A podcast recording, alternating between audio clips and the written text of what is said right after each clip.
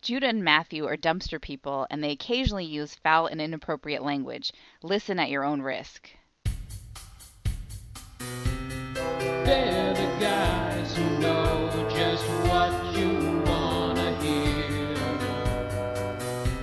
These blogs are updated just five times every year.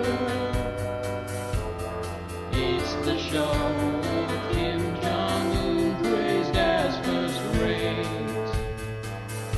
Sandusky wrote to them from jail and said it's great. Now it's time for Brother Day. Welcome to Brother Date Star Trek Edition. I am the personification of the movie City Slickers 2. and I'm a I'm a ball of port wine cheese. I wish we had discussed this intro. Sorry, I I didn't think of it until I didn't even know what movie film I wanted to be, but it, City Slickers 2 seemed appropriate. Search for Curly's gold. Yeah, that's me. I'm Curly's Gold, and I'm the search for it. I'm the journey and the destination. That's pretty good. That's my favorite Jay Z album. The journey and the destination? Yes, Yeah, and all the S's in there are dollar signs? Oh, I guess there's only the one. I think there's just the one, but he did he did spell journey J dollar sign U R N E Y, which is weird and hard to say. Uh, oh god, we wasted almost a minute already. We can't waste any time on Star Trek week. We're we've been over three hours twice in a row. I think we gotta gotta move this thing along. Yeah, it was dumb of me to introduce a new segment to Star Trek Week last week. uh, we last already episode. agreed that that will be a, a every once in a while kind of thing. That's right. Um, although we did kind of get a new character this week. You mean Boma? Is that the name of the, the black guy? Uh, no, I don't mean Bauman or Bowman or whatever his name I don't was. remember what his name was. I met Scotty. Oh, oh, you mean he's actually in this episode? Yeah. It's only like it's kind of the first time we've seen him. Um, he's still not doing much. Anyway, um, I guess we should just dive right in. This is week 16, Yeah. which is very depressing because we're still not even a tenth of the way through. But this week we watched The Galileo 7.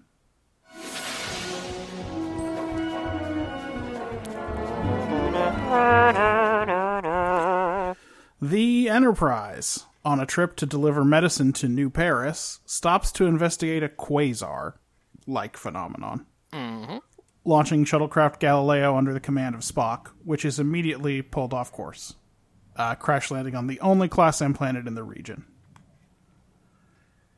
Uh, as long as they're planet bound, there's uh, the Enterprise can't detect them, right? Yeah. Because of ions or something. It's always ions. Yeah. You know, because no one really knows what those are, so it's Yeah. it's easy to blame them. It's like when uh, when you have salt, and then uh, it does a whoopsie and breaks in half, and there's a sodium and a chloride, but they, they don't got an, they don't got the right number of electrons each. Those are both ions. That hap- that's what happened on the planet. Yeah. So electron the electron game is very bad on this planet. All Is their essentially salt what's up. broke. Um, anyway, uh, Enterprise can't pick them up as long as the uh, shuttle's down there. Um, and an impatient um, space high commissioner is going to make the ship leave to go deliver the plague medicine. Yeah. McCoy accuses Spock of being envious of command Right. at some point, like that he thinks that be- he should have command because of logic, which seems out of left field. But maybe there's been some stuff that we haven't seen. yeah. Like that's not has not been my take on the first 15 episodes of Spock. Right. Uh, to make it into sorry to make it into orbit, we're never going to get through this. To make it into orbit, they have to cut a lot of weight, uh, 500 pounds or the weight of three grown men. Spock very sinisterly says. He had that math worked out right away. Yeah. He knows how many how many men go into how many number of pounds at all Yep. times.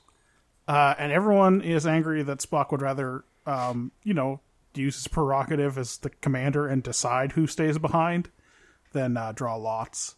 Uh, then some monsters attack, and everyone's mad at Spock about how he handles that also. Right.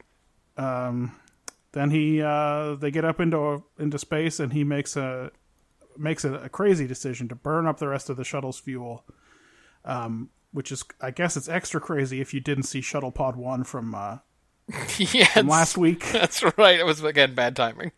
Everyone thinks that's illogical, uh, but uh, that's how the Enterprise sees them and finds them, etc. Matt, what is this episode about? Man, that was the longest fucking episode synopsis we've ever done. Um, all right.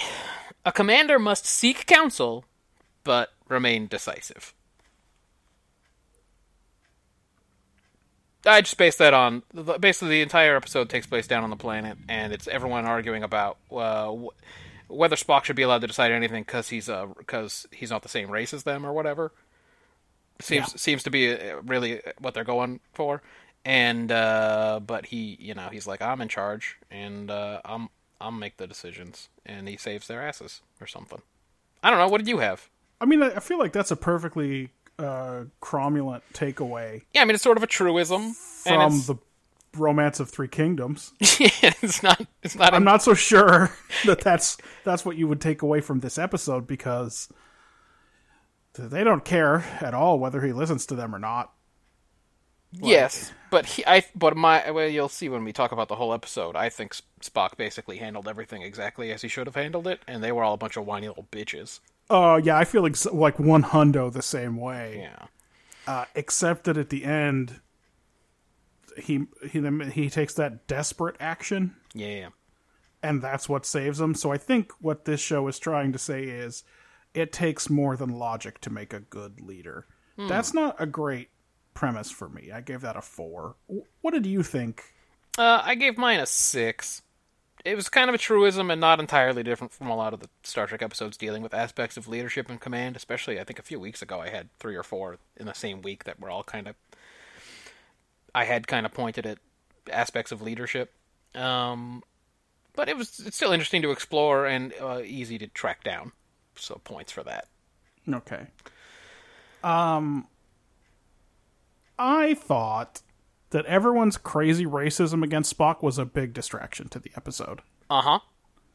And I thought that the scene where he is berating himself for making the correct decision at, at every step Yep. is actually done better in 11001001. Um. I mean, it's crazy that it comes out of data because it's it's emotion and he shouldn't have it. But Also, we hated that episode. yeah, that episode sucks a dick. Yeah. but it's very. I mean, fun okay, to let me watch. rephrase it. We loved that episode, but we rated it terribly. those are my main thoughts on the execute. I mean, there's a lot of stuff to say about the execution of this episode, just in terms of a filmed TV spectacle, such Yes. as the monsters are very bad. They're not. The Space Yeti wasn't amazing. It's it's extremely bad. Um, the huge styrofoam spears that Spock lifts like it's nothing. are very funny. Also, one of them definitely hits the Italian. What was his name? Gucciatori. One of them definitely hits Gucciator, bounces off a rock and hits him in the hand. Yeah. when Spock's carrying him away, and they're just like, "Now we'll use that.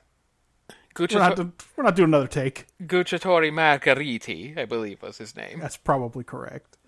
So, I mean, this episode very, is very cheesy, and um,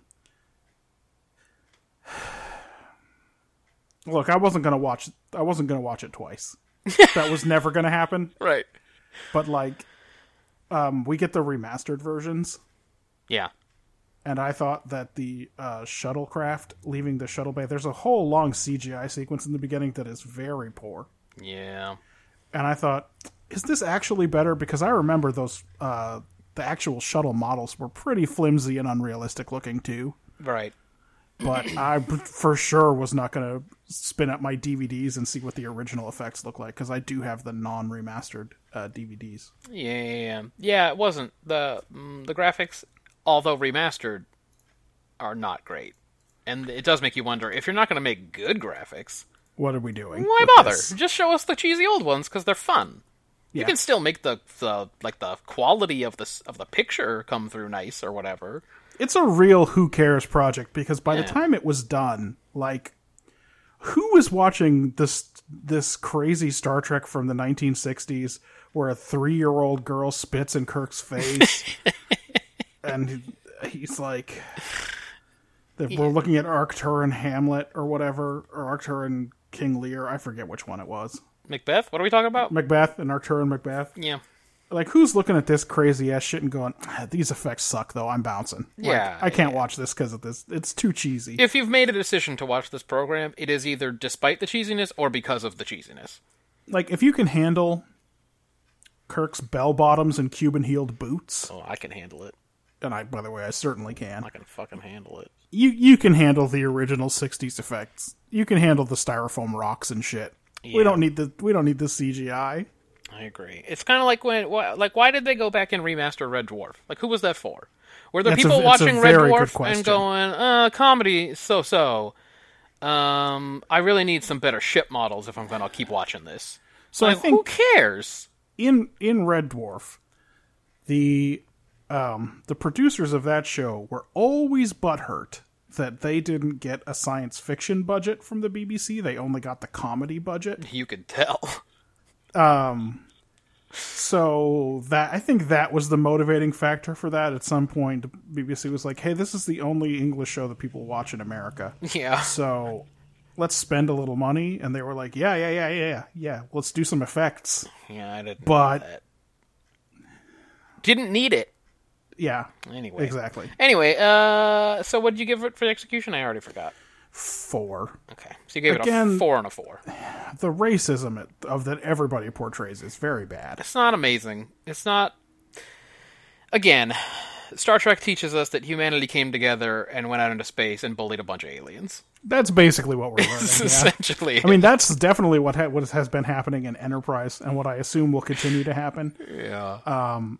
It's like how cool, yeah. All the races got together and found some other different races to just really fuck with. And I had, I mean, I had a little bit of a uh, Space Commissioner Dominguez moment with this, which is when you first see Bauman,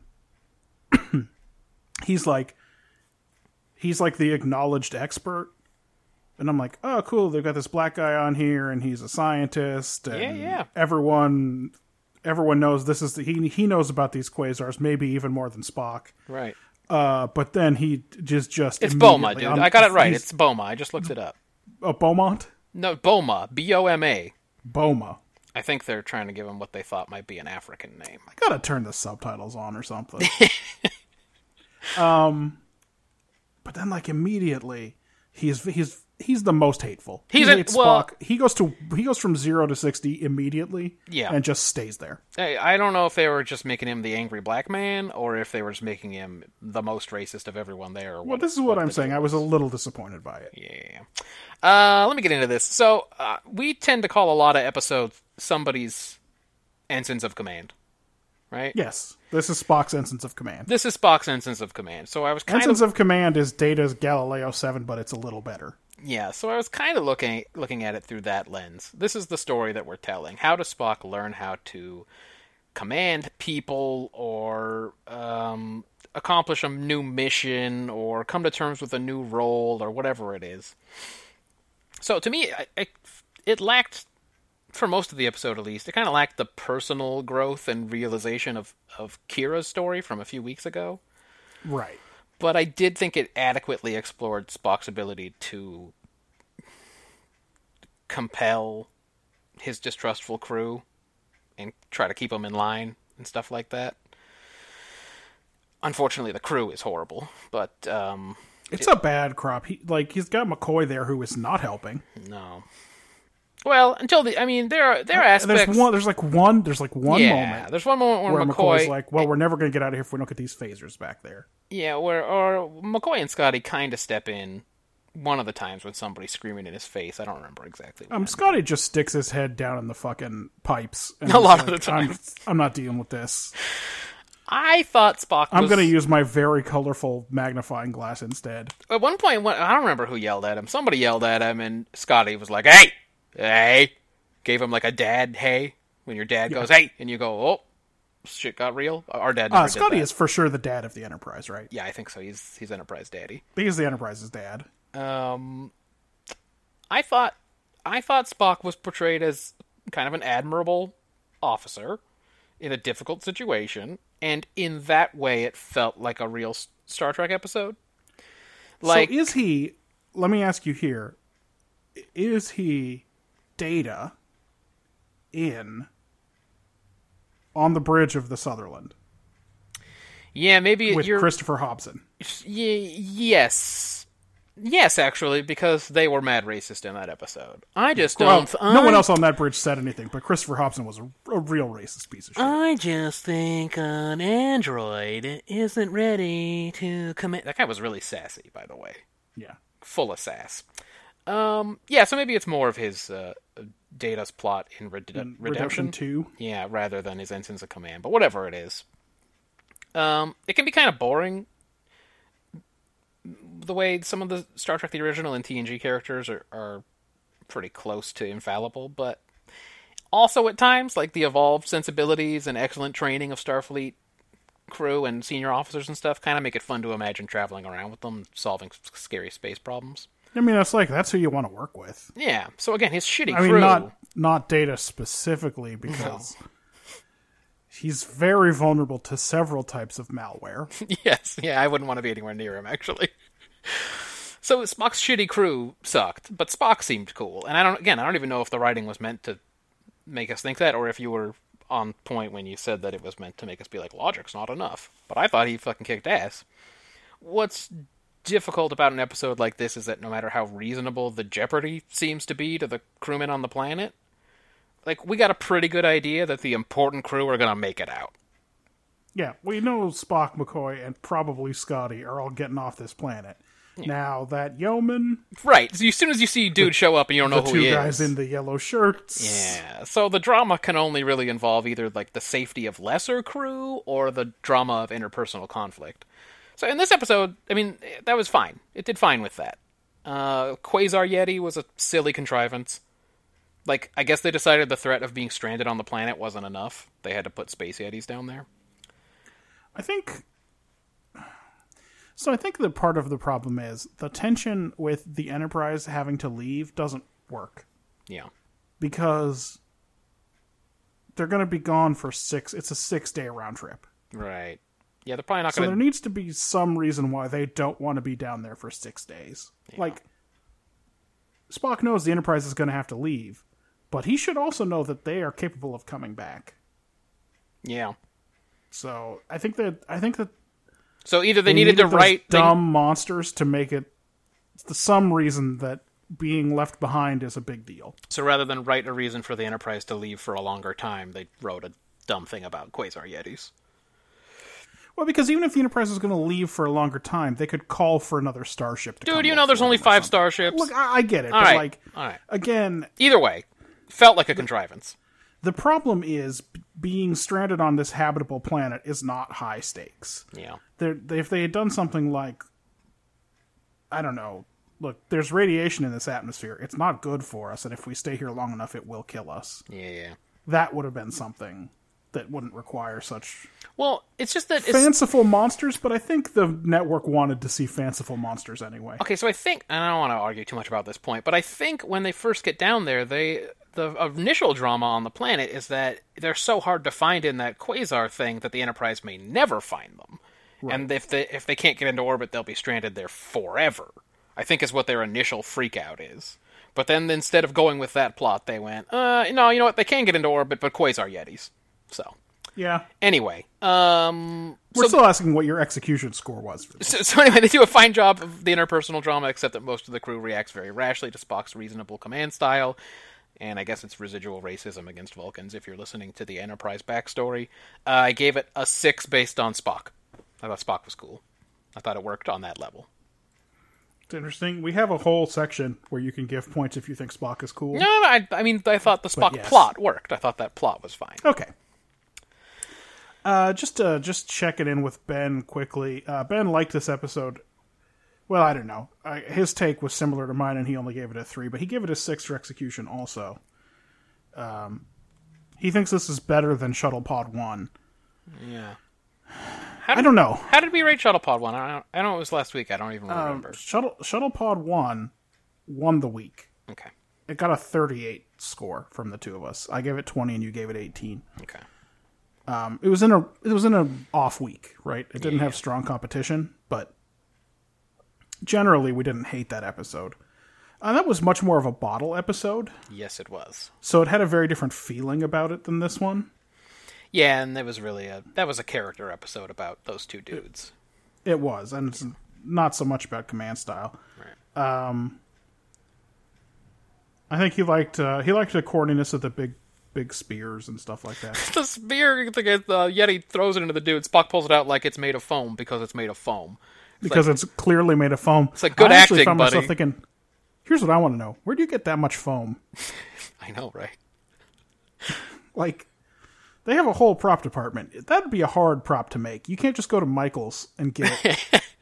a Yeah, I need a foam bolt of rod. foam. Uh, it's got to be like 20 feet long, and I'll just pare it down a little bit. And also, I will have all of your brown spray paint, Yeah, that's right. all of all of it that you do have. Um, Um, so yeah, so uh, through the first half, I gave it an eight. Ben gave it a nine. You gave it a twelve. Okay, so that's just a check in because we kind of have two halves, right? Which are How? What was the episode? and how was it? well, exactly. That's the at the top half, and then the bottom half is is it doing anything interesting in the context of the series, really? Because Exactly. that's what world building and characterization are about. Exactly correct. So on its own merits, uh, I low is me with eight, high is you with twelve. Um, um, still, we've had episodes that have scored lower than twelve total.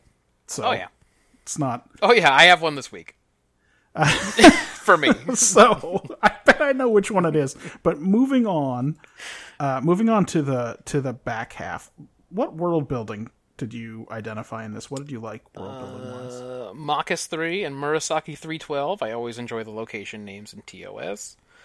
Uh, qu- the this fancy quasar directive that they have that he is bound. Uh, He has standing orders to investigate quasars and quasar like phenomenon. I was uh, I never heard that one before. Uh, but that's sweet. I guess I guess by the by uh, the time of TNG, They've studied those enough. well, okay, it's a quasar. Yeah. I don't know. That feels like a step up from uh, this is a huge comet. We got to check out this huge comet. Look how big it is. Like a comet's less exciting than a quasar, so there is some progress there. Right. Um, the sh- shuttle's boxiness is very 1960s, but so is its sweet livery. I did enjoy its livery, and Ben enjoyed it also. It's lovely. It is a beautiful little shuttle uh, in terms of the paint job. Um, their speed was multiplied geometrically. That's correct. I, I'm not sure that was a real thing. That was that they said that, but That's a bad thing to have happen. Uh, shuttlecraft Columbus. So I guess we're getting the idea that all the shuttles are named after like uh, explorer type dudes. I guess. Would you say Galileo was an explorer? He explored mm, the stars from his home. His- from his with home. his telescope. from his home. I have a coworker named Eddie who does the same thing. He's an explorer too. Seriously, my coworker Eddie has his own uh, observatory. No, that's fun. Yeah. Does he Um, take uh, Does he take pictures too? Oh yeah, he does, and he will show them to you for sure. No, sometimes that stuff is impressive. Mm-hmm. it's, Um, it is a, definitely a nerd hobby, though. It's like model trains, but then again, at another level. Eddie has a ponytail, so when I was Okay, told that that's he right. has an observatory too, I thought it checked out. You said, yeah. Shuttle fuel, so I guess those things run on thrusters of some kind. Because they were like out of shuttle fuel or whatever. Yep. uh, quasar yetis. Um, what was that spear made out of? Spock removed it like it was made of styrofoam. That's all I had. I gave it a three. Okay. Um, I definitely had some things that you didn't have, so we'll see if that three stands or not. Okay. Um, you're already scoring this episode higher than me. I don't think you particularly need to be talked up, but Uh, It's just based on each individual criteria. uh, it was described as a 24 foot shuttle, Oh, okay. which is interesting because that's actually how they name like classes of PT boats and stuff is by their length. Oh, is that why it's a Type 6 shuttle? Because it's so tiny? I don't know. oh, no, those were the bigger ones. The, the, s- the smaller ones are the Type 13s or 15s or whatever the fuck they were. You said that the engines, uh, shuttle engines, run on fuel. Yeah. But they can also be made to run on phaser energy. Yes. Yeah. And I always assumed that the phasers had batteries in them, but I guess they could have a chemical fuel. Yes. As usual, world building full of questions. Yeah. Yeah. uh, uh, Kirk sends the transporter teams down there under Ordnance Condition 1A. I don't know what that means. Are they like strapping bombs to I their guess Oh, back? that means I guess that means bring some guns. okay. I liked um, we saw their transporter test materials. Yeah. We'll see those test cylinders 50 times in the next generation, Yep, because the transporter's broken a lot. uh, but we saw them here. I did not like, by the way, that they were some of the same items as were in the shuttlecraft to cut weight. I thought that prop reuse didn't make any sense. Yeah. Like, is the shuttle just carrying some transporter test targets, or? Well, you definitely don't need those. Leave them behind. And then, of course, space normal speed. I didn't even hear him say that. Did he say Uh, space when normal? He, when he has the Enterprise leave the the planet, according to the High Commissioner's timeline, he tells them to leave at space normal speed, and then Sulu turns around and goes, "Whoa!" That's because Sulu didn't know what it was. Not that's- because he that's was real worried about slow. leaving them behind. because it's real slow. I guess Oh, okay. like he's he's technically having them leave. Hmm. It's like he had if he had them leave at one quarter impulse. Well, look, even in the end of the episode, we'll get to it. Emergency. They have to get to this place. It's an emergency, and they're already held up. Warp, warp one. Yep. Warp one. Anyway. Yep. So um, I had it at about a four. Yeah. Uh, I mean, I could see a four. I just don't know how important any of that stuff is. Could you see your way clear to an eight? Because that's what Ben gave it. What? Yeah. Well, wh- well, what did he see in here? Let's take a look at what he saw Uh, in it's here. the first shuttlecraft appearance. Is it? No, because we saw Kirk and the and Commodore whatever chase down Spock in. Uh... So he's r- wrong about that. Okay. Definitely the first launch bay and bay doors scene. That's possible. I, I don't really remember. That's probably true. Um. uh, Yeah, there's not not that much. Um, he says that all women on this show seem to be nurses or yeomen, and that the only one who's broken the glass ceiling is Uhura. That's true. She gets to man the con every once in a while. She does. Yeah, I don't know how That that. was worth an eight to I, uh, him. yeah, I guess he was really fascinated by shuttle stuff. Yeah, I mean the the shuttles again. The livery on the shuttle is very nice. When you consider that everything is painted in a flat gray to begin with, Yes. I mean that's problematic. I, I don't know. I feel fine with my Just three. like the red doesn't pop off against it as much as if it were on a White or sort of pearl white that we see in the movies. Yeah, yeah, yeah. yeah. Uh, I feel comfortable with my three. I don't know. I, just- I didn't feel like a lot happened in here that's going to matter. Characterization. Uh, uh, again, I said Kirk that I is- felt like McCoy's antagonism of Spock doesn't seem earned at this point. Right. and um, this is the most we've seen of Scotty, but it's still not much. I thought this was just about a three on characterization terms. Okay. It's not. Spock acts like Spock at the beginning, and he acts like Spock at the end. Yeah. And we don't. oh, in terms like of growth one- and change or whatever. There's like one glimpse into his confusion about. He's not even confused that the logical steps aren't working out. He's confused that everybody's mad at him. They are too. They're just a They're bunch of real jerks. bad. Spock, don't feel bad. They're just a bunch of jerks. They're exceedingly mad. It doesn't. It's not sensible how mad they are at him. Um, here's what I had. Kirk is either super interested in science or really wants to obey Starfleet directives because he is dead set on this quasar and will not apologize for it. Like the space commissioner just keeps going, "Oh, we got we got these medical things we got to do," and he's just like, "No, quasars come first. Uh, Kirk starts to lose patience with Commissioner Balsack. Uh, all rubbing his eyes and sighing whenever the dude says anything. Uh, Kirk then starts to get testy and even yells at Uhura, which I did not enjoy. Well, this commissioner, this high commissioner guy, is a real piece of shit. Yeah, he is. But don't take it out on Uhura. he's uh, at times is really enjoying Yeah. that Kirk is going to lose some men. And he, yeah, and then he makes a point of saying, "Hi, look, I don't relish the thought of you losing your men," but it's like, "Yeah, you do, you little bitch." No, though you do though, son. Yeah, fuck we can that all tell that you do. Um, But you're real pleased that you're right and Kirk is wrong. Yeah, right. I just love whenever he would start to say something, Kirk, Shatner as Kirk would start to like rub his eyes and sigh really loud. he was so annoyed. yes, he did. He did go to that gesture kind of a lot. Um, I appreciated Spock as commander. We already talked about that. Um, they crashed, and he just started going about shit like it was business as usual, which is what you want. I I, I said I would work for Spock. Um, he neither enjoys the prospects of command or is frightened by them, but he does start to get pretty testy when they suggest attacking those Yetis. He starts to get a Yeah. little shouty in that in that shuttlecraft.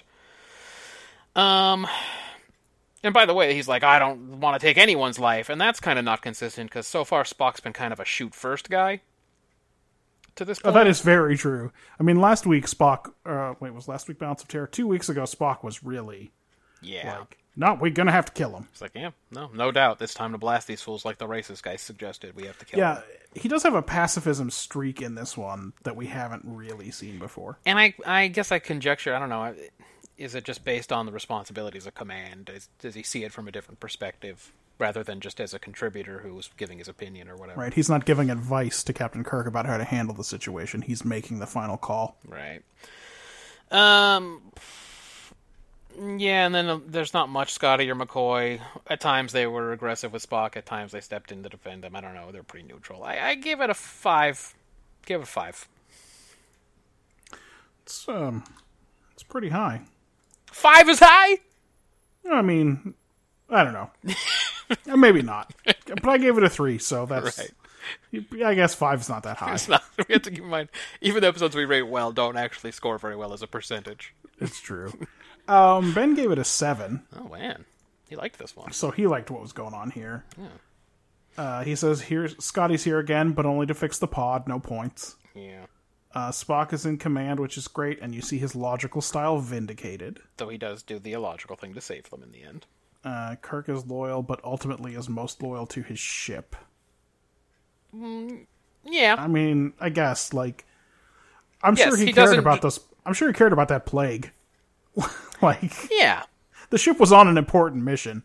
He wasn't ferrying diplomats to Pacifica. That's right. By the way, those guys are going to have to delay again. Or Can you send a message letting them know we're going to be a little late to Pacifica? Um. Yeah. No. he- Kirk didn't just straight up stay there and look for the dudes. He he went on his merry way. So Yep. Um, I've I've got some math to do, so I'm sure you had some observations. the quick hitters. the quick hitters. Uh, okay. M- maybe some much needed medicine should take priority over the quasar directive. yeah, that quasar's not going anywhere. It's, not going anywhere. It's just a thought. Uh, I don't recognize Spock's co pilot. That's bad news for him. Uh, is the doctor along for the ride because they knew it would be a dangerous shuttle mission or because he's supposed to do some science? He doesn't seem like he knows much about non-medicine science And this to is me. what I wanted to get into a little bit. If we got time, do you have three hours? I got some time. Okay, I don't generally think of McCoy as a scientist. I don't either. I think of him more as a surgeon, and we've probably talked about this before, but some Starfleet doctors to me seem more research oriented and some are more treatment and, and clinical oriented. And for me, McCoy and Crusher tend to be more treatment oriented, while Bashir and Phlox tend to be scientists first and clinicians second. And I don't really know where Hollow Doctor fits in, but yeah, that La- Holodoctor is mostly irritated so far. you're right. mostly irritated by things. Uh, I agree, although they give Beverly a lot of dialogue that suggests that she's interested in research. especially here in season one where she she Yes. she was going to go meet that dude who she saw at that conference and she was boned out about it. Yeah.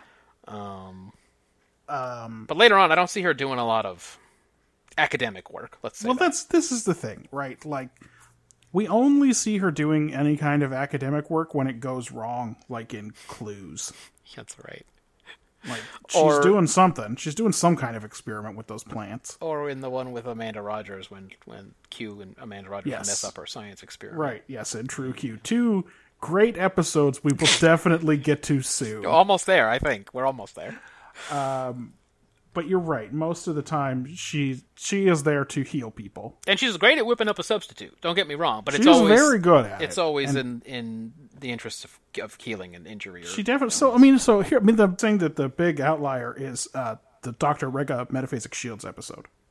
yeah, again, she's uh, she is interested in that, but she's not doing any of the research. She's she's into it. She wants to like learn about it, and then when the dude goes belly up, she takes it on herself to like investigate. But Also, I think her motivation in that episode is that she's mad that people are racist about Ferengi.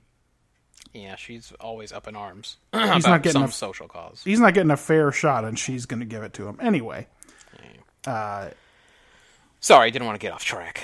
Yeah. yes, we've gotten to they brought McCoy along for the ride, so we've we're doing real good. This commissioner, what was his name? Commissioner Ferris or something? I don't remember what his name was. Um, he was a real dick, just full of "I told you so"s. Um, why did they bring Scotty, Spock, and Bones on this shuttle mission to this quasar? Yeah, What did they expect to find in the middle of this quasar? They came armed. where were they even going in that shuttle? What's happening? Like they weren't going to that planet. Yeah. What? Why not take the Enterprise to look at it? Yeah, it's it's got to have better lookers on it, right? This is, by the way, they don't even address this in Shuttle Pod One. They're like, ah, we sent him out on that research mission, and then Yeah. Yeah, Oh, yeah, well, we joined them halfway through the conversation. I guess they were busy with diplomatic stuff? I don't know. yeah, Uh, Boma uh, immediately begins to question who's in charge. He needs to keep the fucking chain of command in mind. He's a fucking asshole. Um, uh, oh shit, Yeti. Oh, uh, dude. Uh, who just watched your friend get stabbed by a spear? Spock isn't questioning your word. He just pulled the spear out of the guy's back. He Yeah. knows somebody killed him yep, that guy was real defensive. he's like, "What? You think I'm lying?" It's like, "No, dude. He, Spock's holding the spear. He knows." Everyone was a have a- fucking asshole in this episode, I have a theory about that guy that he is a big liar. and he killed the guy. No, I I mean I think that the Yeti thing happened as described, but that he lies so much that he's very used like defensiveness is his number one position. what do you think I'm lying about it? I didn't lie about this. It's like, hey, relax, dude. It's not a big deal. This isn't. This isn't like uh, who took the last donut or whatever you're worried about. Uh, yeah, and then set course for Machus three ahead warp one. How many times do we have to see them have an emergency situation that they're off to, and then they fly off at warp one or warp two? Yep. Well, luckily they're still doing it in 80 years. It's just uh, it's uh, the bad continuity, uh, and then that horrible laughing fade out. Oh my god. Wow, that was rough. Where had everyone on the noticed it- bridge was having so much fun, and I couldn't even remember what the joke was. I had noticed it before like in previous episodes, but this one was outrageous. It was really. They're not good at fake laughing. Uh, I have a theory about that, which is do they do that endless bout of laughter because they don't know how much time they're going to be on screen with the credits? Yeah, how long is over this? them? How long is this fade out? How many? How many seconds of laughing do you need? Uh, and uh, I was thinking maybe in universe they do it just to fuck with Spock because he won't understand what's happening. But that's all I got. Got a couple of things. I think I've asked before how does Kirk resist the temptation of like shuffling all those chips next to his chair? He does some hand business with them this time. Yep. um, the uh, the crewman in yellow didn't I forget what his name was, just no idea where ten o'clock is when Spock tells him to point at ten and two and he's like point at eight thirty. It's real bad. Right. I think it must have been a lot of fun being on the styrofoam spear crew and just chucking those things at him. it's true. That does happen a lot throughout the episode. They must have had a lot of PAs doing that. That's the uh, the good part of the job. That's not running for coffee for Shad or whatever. Uh, the dialogue monster struck a little bit in the particularly in the cold open when Kirk Kirk says no problem about five times to the ambassador or to the high commissioner. No problem. Yeah. No problem. He only Um, kind of memorized his lines. He didn't completely do it. And he also gets the also gets the super great line, finding a needle in a haystack would be child's play. Nice. yeah. Not the best work. Yeah. I mean this is this is not TNG level dialogue monstrosity, but it's still No. still something. Uh, I give the best actor uh, to Scotty, I guess. Wow. Yeah. Barely in it, but uh, sure. and worst actor to the yeoman who doesn't want to die in space. Yeah. She um. She wasn't great. No. No one was Thought really her great. performance was not great. Yeah. that's why I said Scotty, I guess, because there were no standouts in this one. Uh, even even Kirk and Spock, who usually take the day. What did the math say about this episode?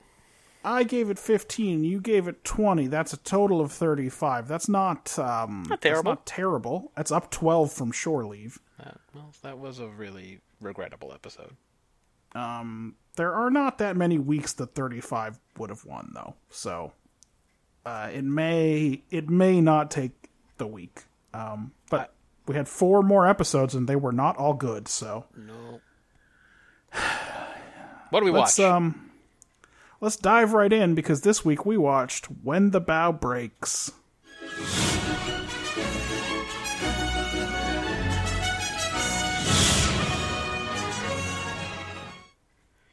All right, dog. They found this uh, magic planet. This planet that wasn't supposed supposed to exist. It was just a myth that it could cloak itself. It was like uh, where where dreams where dreams take wing. yep, And um, it's called Aldea. Aldea. Aldea. What is it called? Aldea. Yeah. Aldea. Anyway, Oh, they find this thing, and the dudes are super charming. Except, guess what? They want to steal all the Enterprise's children because they don't know how to make babies anymore. So they take the children, and Crusher's all pissed off, and Picard's all pissed off, and they're trying to bargain with them, and they end up having to uh, kind of sneak behind their backs and and because they got fancy shields and everything. And they go, and guess what? They get the kids back in the end, and they help them learn a lesson about their own society, and hopefully they'll be fine from now on. Yep. That's that's pretty much it. What did you think of this uh, f- pot full of warm shit? I struggled. I struggled to find. So there's a, clearly there's an environmental message, but it's not what the episode is about. Once again, because- it is the situation where they give you the monologue at the end, and you go, "Wait, this is the episode? That's what it's about?" Well, because here is the thing: like the the Aldeans aren't aren't doing anything. No, like, Like- literally, they're doing nothing. There's twelve of them left on the planet. Their shield is burning a hole in the ozone, but that's because their thing is busted. It's not something that they're doing on purpose. It's not. It's not like weird corporate greed. I mean, there's like no Yeah, it's like, oh, their reliance on this technology has ruined them. It's like I get that in 1987, the hole in the ozone layer was the biggest imaginable ecological problem, Yeah, but like so so this is a So here's what I put for the take, and often I will write a cynical take and then share it with you and then I'll think about it more and come to a real take. Um, but I knew that I was not going to get better than this one and that's why I didn't send you this take. So here it is. Luxury makes us decadent and weak. 2 out of 10. yeah. I'm totally with you 100% of the way that it was not about environmentalism. and your take makes sense, right? I think in the end we're supposed to go, oh, look at these idiots. They're so reliant on their caretaking machine, the fucking custodian. that all they do is sculpt and make music. do. Yeah, they don't know how to do anything. They don't know how anything works. They can't even make babies. They're useless. So I get that. Um, here's what I came up with. It's possible to like and pity your adversary. Cuz these kids mm, they like these people. They're nice to them. They want to teach them how to sculpt dolphins. They want to play games with them, and mm, give give them lots and lots of food. But um, but they're still the bad guys, and Wesley has to kind of take these kids through some uh, nonviolent resistance shit. Because these kids are like, "But I like my new mom." Yeah. Well, they're definitely. s- s- I mean, they're spoiling these kids. Harry's not going to have to learn calculus. I know. Well, he's nine, and it's time. Exactly. It's time to learn calculus, Harry Junior. Everybody needs a basic understanding of calculus. You dummy. If you don't know calculus by the time you're 10, you're going to be basically a retarded. um, I give You'll it a- never, you'll never get to the academy, and then how will you become a famous oceanographer? like your dad. One of those famous military oceanographers, like your dad. like your dad, Harry Sr. I didn't name you after me, so you would not become an oceanographer. I want Commander Riker to call you Doctor Bernard. That's right. And you know what? He'll have to start pretty soon because I, I think you're already. You surpass Riker's intelligence already, Harry Jr. Yeah. Well, Um, I gave it a four. Um, these dudes were in a bad spot. and they did very little molestation of these children. That's true. But they they still, molested them to the minimum possible extent. yeah, but they still needed to be squashed in the end. So, Yeah. uh, execution. Uh, execution wise, um, so bear in mind that my premise is about luxury, Yeah, yeah. etc. There, I didn't see any evidence that the crew was taking any of this as a warning. Yeah. Like, I'm sure ninety percent of the people on that ship don't know how the computers and shit work, Yeah, and they live in for real luxury. and they keep putting blind trust in data, for instance. Yeah, they So, like, stop doing that. if someone could have said like the first thing i noticed was oh the, the these guys are the federation is like 95% of the way to these guys already Yeah, but no one on the ship noticed that or Um, it's like all they've got is a good cloaking device No, dog, and we know why no one noticed Anyway. it because there was no point to this episode. That's why no Right, one noticed so- it on the ship. that hurt the execution score i gave it about a four i actually didn't hate this episode as much as i remember hating it there's too much little kid acting and they did not get those actors from voyager No, that's I'd right. watch those kids. Hell for sh- yeah! That little boy actor in that, whoever that guy was, I'd watch him again. But Those kids were beasting Kate Mulgrew in that scene. I mean, ha- Harry was fine. Really, just the littlest girl was problematic. Yeah, But uh, she's a little monster child. like Wesley's passive resistance is not that fun to watch. But the rest of the episode's okay. Yeah. Um, wait. So, what'd you give it? Four. Four. Okay. In terms of the premise, the new parents were the kidnappy parents were desperate, and they were loving and affectionate and mostly well-meaning, and um, s- and still nobody really wanted to spend the rest of their lives there. But like, of course they didn't. Y- You'd have, I mean, like you'd have to have some mad, intense Stockholm syndrome to fall for these wackos. So it's kind of a meh. Um, I mean, it is definitely like if you got kidnapped by the community, an artist community in Taos or yeah. Carmel by the Sea or something, and you're like, I listen. It's- yeah, if you're I gonna be don't- I kidnapped, don't- these are good digs and everything. I get that you want an apprentice and like everybody here is real chill and the food's good and interesting and stuff like that, but like I, I kind of didn't want to make turquoise jewelry for the rest of my life. yeah, I hadn't really thought that far ahead, honestly. like I'm 9, but this seems very limiting. Also, what's the point of apprenticeships and all these trades for your society of twelve that doesn't know how to do anything? Like, why? Um, yeah. Oh, and also by the way, I heard you when you said, "Oh yeah, we used to have fish in our oceans." Yeah, and by the way, I want to go to places that still have fish. That's where Yeah. I'd like to go. Um, the acting was frightfully bad for most of this episode. Uh, not just the kids, the adult actors is who I'm talking about. And um, Yes. it- the, most of this was a, was a real who cares. Crusher solves their health problem almost immediately, and their fantasy shields don't work for shit. So the threat to the kids doesn't turn out to be that serious, and nobody has to make any really hard choices, which leads to n- no drama. It was kind of drama So free. I, uh, just fucking. Overall, I had it rated as a five on execution. Okay. But I, now it feels generous. I'm gonna down. I'm downgrading it to a four. Once I Yeah. figured out I didn't have even one good thing to say. yeah, I didn't hear a lot of good in there. Yeah.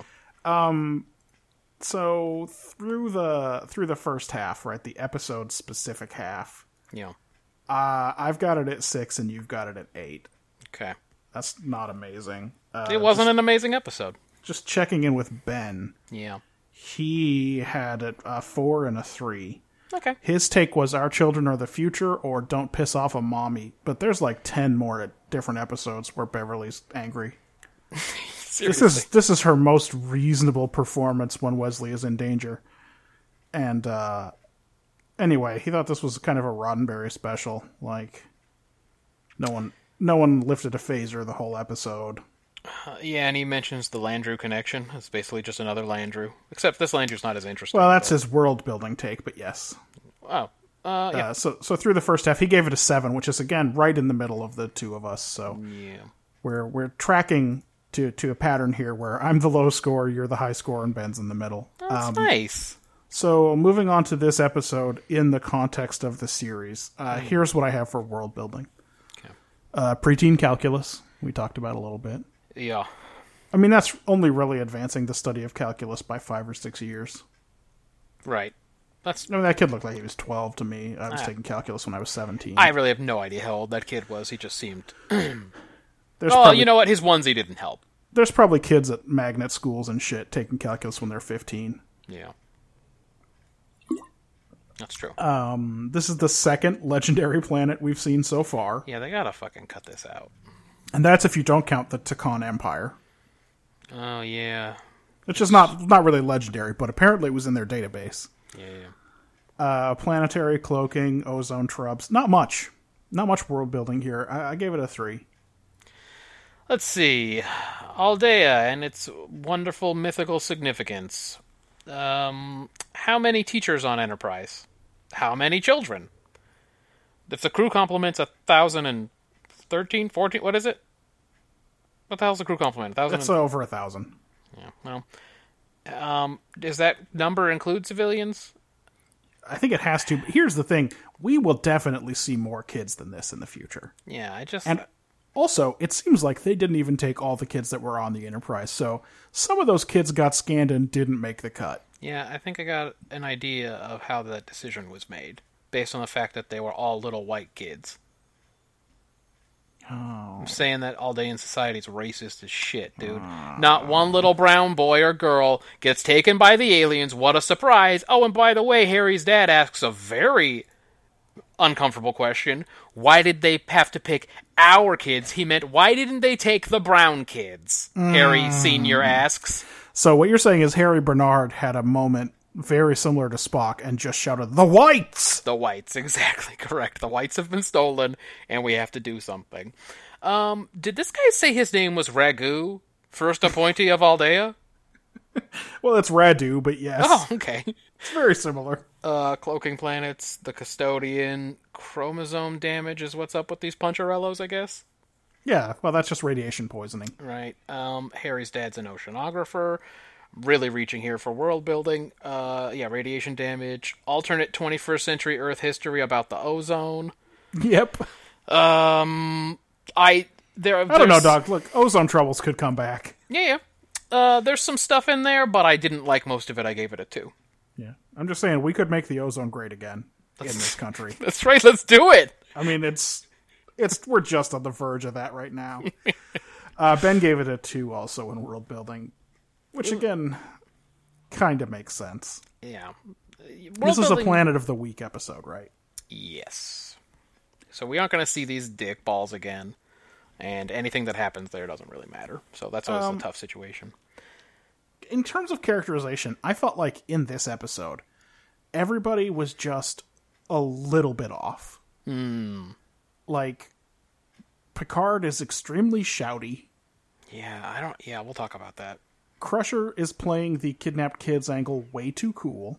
Yeah. Like, she's the voice of reason in that staff meeting. yeah, they get in the room with all the parents, and some other frizzy-headed bitch stands up and it's like, "My fucking kids!" Yep.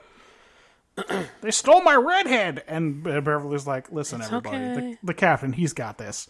Which was very much not her attitude when Wesley was going to be executed. Yeah, by the by the Edo. you're right. Either she has learned to cool it a little bit, or it's just an inconsistent writing. Like um, Wesley solves his problems through passive resistance, despite the fact that he had fucking admin access to the custodian, and it would have been much more in character for Wesley to come up with a technological solution. it's true, and you start to get the feeling he's maybe gonna do that when he's asking all those questions about it in the beginning. But you're right. But he- just and he just uses it to get all the kids together to talk about Gandhi, yeah, they just abandoned that. Yeah. and then everybody else gets their one little league line in. I mean, Troy tells Picard there are people there 18 seconds before the planet uncloaks. It's very useless. It's exactly the same as Beverly coming in last week and saying, "Hey, it's weird that Admiral Jameson's not giving me his test results right." yeah, one minute and we before just he see him freaks. eat, eat a bunch of pills and then tell everybody, "Hey, I ate some pills." Hey, are you saying the, only- writing's? Are you saying the writing's not good? it's not Oh, consistent. Uh, The only thing that I felt was really on brand here for Star Trek was that uh, Picard decides to stay and help the kidnappers at the end. Yeah, try to fix their dumb society. Like that's the only on-brand thing, and I, that saved it for me a little bit. It pulled it up to a four. yeah, I also gave it a four. Uh, Riker made boner eyes at that blonde chick when she came on the main viewer. Of course, He made his Riker boner eyes, um, but he also made boner eyes about the myth of Aldea. Yeah, that's true. Um, Okay, but then once they show up, Riker becomes on the ball suspicious Riker almost immediately. He gives him his uh, little squint, and he's like, "Why? Why are these guys so nice? What's happening?" Um, dude, Picard was so pumped to talk to Boner Frakes about Aldea. Mm-hmm. It was like his favorite part of the day. He was waiting all day to tell Riker about oh, he's this shit. he's on his way to the bridge now. Wh- Is he in the turbo lift? I can't wait till he gets here. Let me know. Let me know. Uh, to your point, is Picard so shouty at the Aldeans because he's trying to impress Beverly? Oh, This is a good question. It's a fair question at the very least. Is he like, oh, sh she's gonna love, she's gonna love this. Hey, hey, you, hey, you guys! You don't take our, you don't take our little boy Wesley. I'm really mad about it. That's what you're supposed to feel like about children, right? That's right. He doesn't know. He's always Right, kind of- Riker? kind of an ass around children, you know. Yeah. Looking at this show critically is kind of making me reevaluate Troy a little bit. Because while Riker and Crusher make dagger faces at the Aldeans when they propose their trade, Troy tries super hard to be diplomatic and be like, "Oh, that thing you just said that made my coworkers make viper eyebrows at you is definitely not bonkers." However, like at least one person is playing it cool in that meeting. Yes, exactly. Uh, She's like, mm, humans are unusually attached to their children, which is, by the way, a weird thing to say. 'Cause she- That's not her fault. A writer put that in her mouth, but it's weird. well, I think they're trying to be like she is being like so diplomatic to these people. Like Right. you are not crazy at all for saying that, but we can't do it. Yes, I think she's supposed to be competent, and the trouble is that no one knows how to do it. No one knows what her powers are, Right. how much of it is just her regular professionalism and intelligence. Because in that, because when the guys were like, "Well, we'll just take your kids. It's not a big deal. Why are you being such a little whiner about it?" Riker and Crusher looked like they were going to stand up and start phasering. No, for sure. Riker was definitely looking for a clone of himself that he could murder. Uh, he'll he'll he'll finally start to get permission to do that when Pulaski shows up. He'll finally someone will show up who has the same ideas as him. yeah. We already have families was so delightfully deadpan by Will Wheaton. I don't know if it was on purpose or because he can't read or what it was, but That's something. dude, Crusher is It was a incap- lot better than uh, You're welcome, ladies. Adults. Um, and although Crusher was um pretty cool in that staff meeting with the parents, before that she is she was kind of. I had here written down Crusher is incapable of being cool for any minutes at all. Yeah, New, it's- New York it's- minutes, hot minutes, none of the minutes. It's not realistic. It's just not the same character. Yeah. So it's ma- the only thing that would make sense is if there had been like a 10 second cutaway earlier where we'd seen her injecting herself with something. That's right. Stim, yeah, She's just stims like, it up. "Ah, I took about five Valiums, so now I can handle this scenario. So Troy's reasonable behavior was the only thing that rose it, that floated it up to a four for me. I mean, this is a situation in which it would be difficult to be a professional, but she makes the only attempt. Yes, exactly right. So in the back half, um, I gave this episode uh, seven points. You gave this episode six points. Ben gave this episode six points. Wow, wow. So real low scores across the board uh, for this episode, and um, the total is twenty-seven. But uh, I had some thoughts. I had some quick hitters. yeah, go for it. Uh, we already talked about an understanding of basic calculus, but uh, Harry's dad's a little rough with the boy, isn't he? Yeah, I got questions. He um he manhandles him a little bit to get him out of that encounter with Riker. Yep. Um, yeah, I have I have here written down Harry's dad is definitely beating him, right? Oh, for sure. Yeah. Yeah. When Riker is describing the Aldeans and how they just concentrate on art and culture and all their basic needs are met, is isn't he describing the Federation? Like it Again, how can Uh, the they writing not have been making that parallel? It's so it's so terrifying. it's unfortunate that the writing is not smart enough that we are supposed to be thinking that. Like the, that we are not supposed to be sitting there going, "Oh, he's going to get it in a minute." Riker's gonna get it. It's about him. Yep. That's definitely not gonna happen because the writing's not good, and the writers didn't realize they were making the parallel. Yep, exactly. Uh, wouldn't this uh, cloaking device only hide the planet from people looking at it? I mean, they talk about it's electromagnetic. What about its gravity and shit? Yeah. Like, is that all they got? Is just they just got telescopes? Uh, I don't know. They followed some breadcrumbs. Did- What did they say? How did they Yeah, find it? those were left intentionally by the Aldeans to lure them in. Okay. Yeah. I don't know. Yeah. So it's like, it seems like you couldn't just cloak a planet by making it invisible. You'd be like, hey, everything in space is attracted to this point. Yeah. You. yeah by the way, you'd think that would be like Data's jam. Isn't that how they're going to find that Dyson sphere later? That's how they find a lot of shit. That's all I'm saying. That's how we find shit today. By the way, that's how we find every planet today. Uh, this is the only time in all of the history of Star Trek uh, when the two Eldeans come aboard that anyone is worried that someone beaming over isn't going through the decontamination routine. People hella beam over using their own transporters all the time and nobody says shit, but this time Crusher's got a problem with it. Yeah. Lots of cardboard on the science stations in the back to block the glare. Very visible in this high definition re release. I didn't notice that. Where they just put a bunch of black cardboard on the shits so you can't see the glare from the lights. Oh, nice. A good solution. It is. Uh, oh, I asked if the redhead was the same girl who spit on Kirk's face in Miri. Maybe And she's then got one of those does- Webster diseases. Does that mean she's some kind of time wizard? Oh. Um, did they mace all of the actors playing Aldeans about 10 minutes before filming? Because they were all very bloodshot and sickly looking. And I realized that they are supposed to be, Yeah. Was that an intentional effect? but it worked for me to that extent. In fact, I would almost go back and give it an execution point for that because they did look sickly. Yeah. Ragu, the blonde chick, all of them. They They kind of like. all, I, I mean, really, I think they might have been pepper sprayed. I cannot imagine that that was makeup. Do you ever um? Do you ever cook with like red pepper flakes or anything? Yeah, sometimes I like Yeah. spicy food. And like w- when you you put that shit in the pan, like suddenly the air becomes spicy, and you start coughing and going, "What the fuck?" And you can't stay in the kitchen or whatever.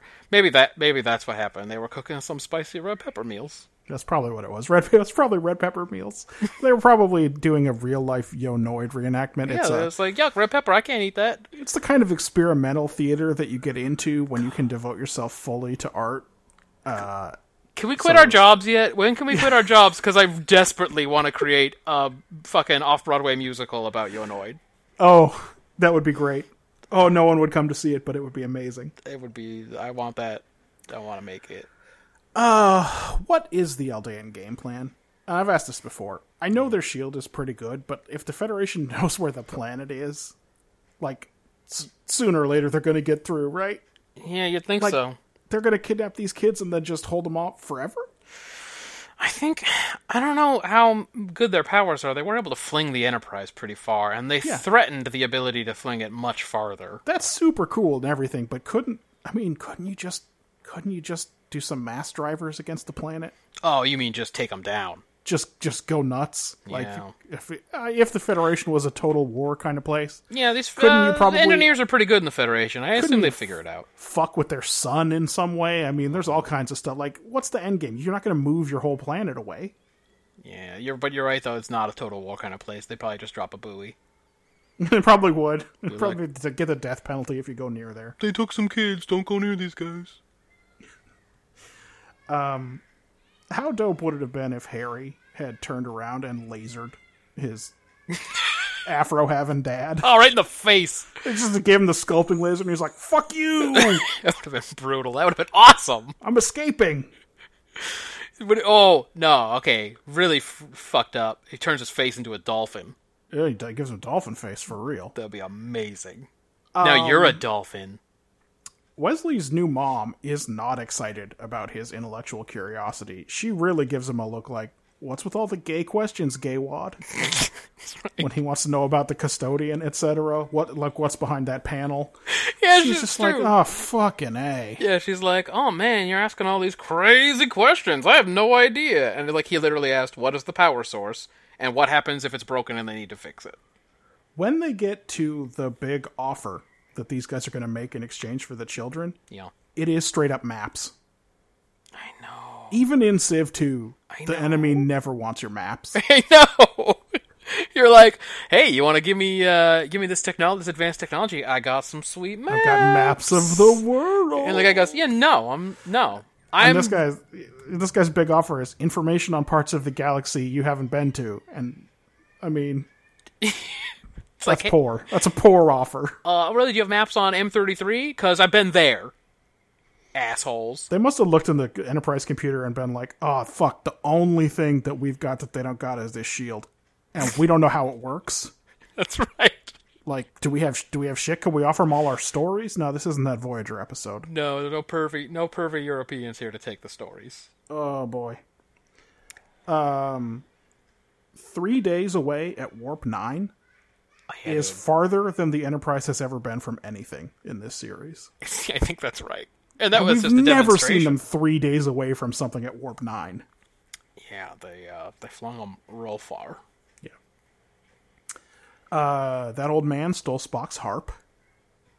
Oh yeah, he did. The It's just musician sitting daddy. in the background. Yeah, fuck that guy. He probably did steal it too. They're a bunch of little fucking thieves. Yep. Um, this is one of my fa- uh, one of Picard's most quotable lines happens in this episode. Things are only impossible until they're not. Yeah, he's still real shouty in that scene too. Someone wrote that on paper. yeah. Uh, Wesley's sweater seems to be coming apart. Doesn't look like it was well made. Why doesn't when Harry is is conflicted about staying? Why doesn't Wesley tell him there's fucking wood on the Enterprise? I know. Like we got wood, we got lasers. We can do all of this. They already by the way, they already taught you how to do it, so Yeah, now they're disposable. the Aldeans are like five years ahead of the Federation at best, technologically. That's that I think that's right. And then, um, again, though, uh, thank God that the Enterprise runs into a more or less reasonable antagonist. Yeah. Like, again, th- these guys are like, oh, we're going to barter for your children. That's what's fun about TNG. Even the bad guys are pretty evolved. It's like in how an Angel won. Yeah. They're like, oh, it's a good thing she's totally reasonable. That's right. Your your very stupid speech got through to her. And then uh, here's my here's the most serious and lasting question that this episode left me with. Do you think that the Eldeans did this because they heard that Picard let the Binars off after they stole the Enterprise? Well, he can't be getting a good reputation among international thieves and villains. I mean, international, interstellar thieves and villains. Like, this is definitely the place to go if you want to get away with shit. I mean, it's got basically the same defense, right? Which is we really needed it. Yeah. We, really need these kids. And if we So, asked, you might have said no, which in this case, you said no. that is what I had for for my quick hitters. I know that was a lot. Yeah. Um. So, not only are all myths true, they're all always true before the opening credits roll. Mm-hmm. They're immediately true. Um, okay, uh, this is not the case uh, with Kalis, but we'll learn that that myth is not true. That's right. That's not a true myth. Well, no, is it? Tr- I don't know. It's hard to say what's true about it. and what Well, isn't. it depends on your perspective. um, We'll get to that in 15 years. yes. Musical score really gives away the game in this episode. The suspicious music starts up before they even do anything weird. Like as soon as they show up, the music gets all, "Oh, I don't know about these guys." oh, also, the little girl plays some music that we've heard before, but this time it's uh, diegetic or whatever. Oh, yeah, uh, Dianetics by uh This time, the characters can hear the music. And then the guy's like, play something happy. And then she's like, I don't, I don't, feel, Feel happy. I don't feel happy. uh so this is not a mystery show. This is a very obvious show. Um Yeah. It was scary at first. but I didn't really feel anything. I think Yep. that's Wesley describing him being deflowered, I think. Yep, bye, Picard. Yeah. um, please, please tell me that Rochella is 18 years old. Please? Mm. She was the last one born on that planet. If this was TOS, they definitely would have told us she was She definitely specifically would 18. have been a fresh, hot 18 year old. and Riker would have fucked her because that's he's supposed to be Kirk or whatever. Um, dude, it doesn't take the custodian to figure out Wesley's the ringleader. He's the only kid you took over the age of nine. That's true. Like, yeah, he's the ringleader. Don't ask custodian. You should know that already. um, yeah, Harry's dad wants to know why none of the black or brown children are taken. And now that I think of it, I'm wondering the same thing. Uh, this blonde chick on the planet, Rush, the 18 year old, the hot 18 year old, sh- uh, she went rogue in about 35 seconds. Oh yeah, she instantly was like, "No, I'm keeping this kid. This is Oh my kid now. Your plan got- is your plan. My plan is mine. It's every man for himself. I got biological clock style feelings about this child, so fuck the plan. Yep, your plan's dumb. Kidnap another goddamn kid. I don't care." Um, here's here like I love when the writers go ahead and point out the plot hole for us because they know we're gonna get to it. It's like, uh, yeah, I guess their shields suck. You think they'd have good shields? Oh well, is kind of the explanation that we're given about why their shields suck. Yep. It's like because they knew we were gonna wait. If they're super advanced, how come their shields aren't good? They just have the characters say it. Um, Ragu, king of the pointies or whatever his name is, uh, asks the same question I always ask: Why does Doctor Crusher have to be in this meeting? yes. He is right. He is on point. I was like, yeah, no, good question. Yep. Um, it's hard to tell when the characters themselves are bad actors because the actual real life actors are so bad. So it took me a while to catch on that Beverly and Wesley were playing a, a charade Oh yeah. in their secret meeting because the acting was the regular level of wooden. she gives him that SWAT team nod, which he knows means go scan that bitch. Yeah, but I think we were supposed to go, oh, dang, these guys suck at pretending. How great would it have been if he had turned around and thrown that scanner at the woman instead? Like, like he misunderstood what- the plan. that's what you wanted me to do, right? Let's escape. Um, But you know what I mean, though? Like, I think we were supposed to go, oh, dang, these guys suck at pretending. But then the question is, why? Yes. Why did you write them to be bad at pretending? Incidentally, later we will learn that Beverly is the ship's acting coach I just- and theater director. So, Almost all the things that happened on did TNG. she not feel good about her performance on Aldea? And now she's like, okay. Now it's her new favorite hobby. I mean, we'll see this again with Jordy and the Crimson Shield in Samaritan Snare Yep. in just about a year. Like Oh. Yeah. we're less, we're probably only about a year from that one. Yeah, that one's um, that one's a realistically far a- amount away. But but I just everything that happens in TNG leaves me wondering why. Just why? why are we doing this? Uh, okay, so the Aldeans have crazy powers, right? So just sent the Enterprise uh, uh, tumbling three days away at maximum warp. Claim they can send them tens of thousands of light years away just as easily, right? Mm-hmm. Why did they take Enterprise's kids? Why? This is just the first ship that ever came along. Why not take them from like a school somewhere or something? Maybe on a planet? Like ten thousand of some- them. Take like ten thousand kids. I don't know. I'm confused by this version of we're the only ship in the sector. I guess their transporters aren't as good as their repulsor beam. It's just. I mean, we know why. It's so that the Enterprise could be in this plot. I just, Yes. I just, okay. Well, look, they only want the good kids. And No, I know, just from some random dipshit school on some farm colony, but they could have taken like ten thousand kids. Ugh, they could have taken a lot of kids. okay. Um, hey, why did that conversation about the shield weakness ever come up? If Data was going to spend the rest of the episode telling Picard it was impossible to beat the shields, Yep. It feels like it's from an earlier draft and then they cut out part. it's, I, they're like well before it. They're like, oh, the shields. I got a weakness. We can catch. We can do something about this. And then later on, Data's like, these shields are pff, pretty unbeatable. I don't know, man. It'd take like years, but we could still beam through them. We knew that already, but we could still do it. Uh, hey, when Wesley gets out of bed to do spy shit, He's got his boots and ev- everything on. yeah, but he looks over at the empty other side of the bed, like, oh, good, nobody's here. Yeah, that's a good question. Who was in that bed with him? Would have been in the bed. His- There's his nothing mom. else on that side of the room. It's just the wall. His new mom would have been in that bed. I don't like because they don't know how parenting works on that planet. it. yeah, I, don't, I didn't like that at all. Uh, yeah, Ha- Harry, Harry is hella torn between the wood and his mean daddy. But but what about the wood? Uh, Wesley should know they can make some wood up there. Like, Yeah, hey, dog, we got wood. We're cool on wood. We can go to Earth and get a tree. We don't. What are we doing? Uh, hey, hey, Wesley, it's not passive resistance when you compel somebody weaker than you to do it. That's a very good point. Like, they have to decide to resist, I When the think. girl reaches for the food and you're like, no, and grab her arm, it's not passive resistance. anymore. yeah, now you're starving a child. yeah, you're you're kind of an- a little asshole now. Um, but that's all I had for quick This hits. is his first attempt at fomenting a rebellion. So, true. He's very advanced in a lot of ways, yeah. but that's maybe not one of them. He's not, he's not, you know, he's space time Mozart. He's not politics Mozart. I agree. Uh, I gave Best Actor in this episode to Holding Back Laughter LaForge. The button on the end of this episode is very stupid, but Yeah. uh, once again, as the only actor on the cast other than Patrick Stewart, Jordy is the only one who does a good job of looking like Compelling in emotion. he sees can- the thing on the back of Picard and he wants to laugh, but he's not gonna. Yeah.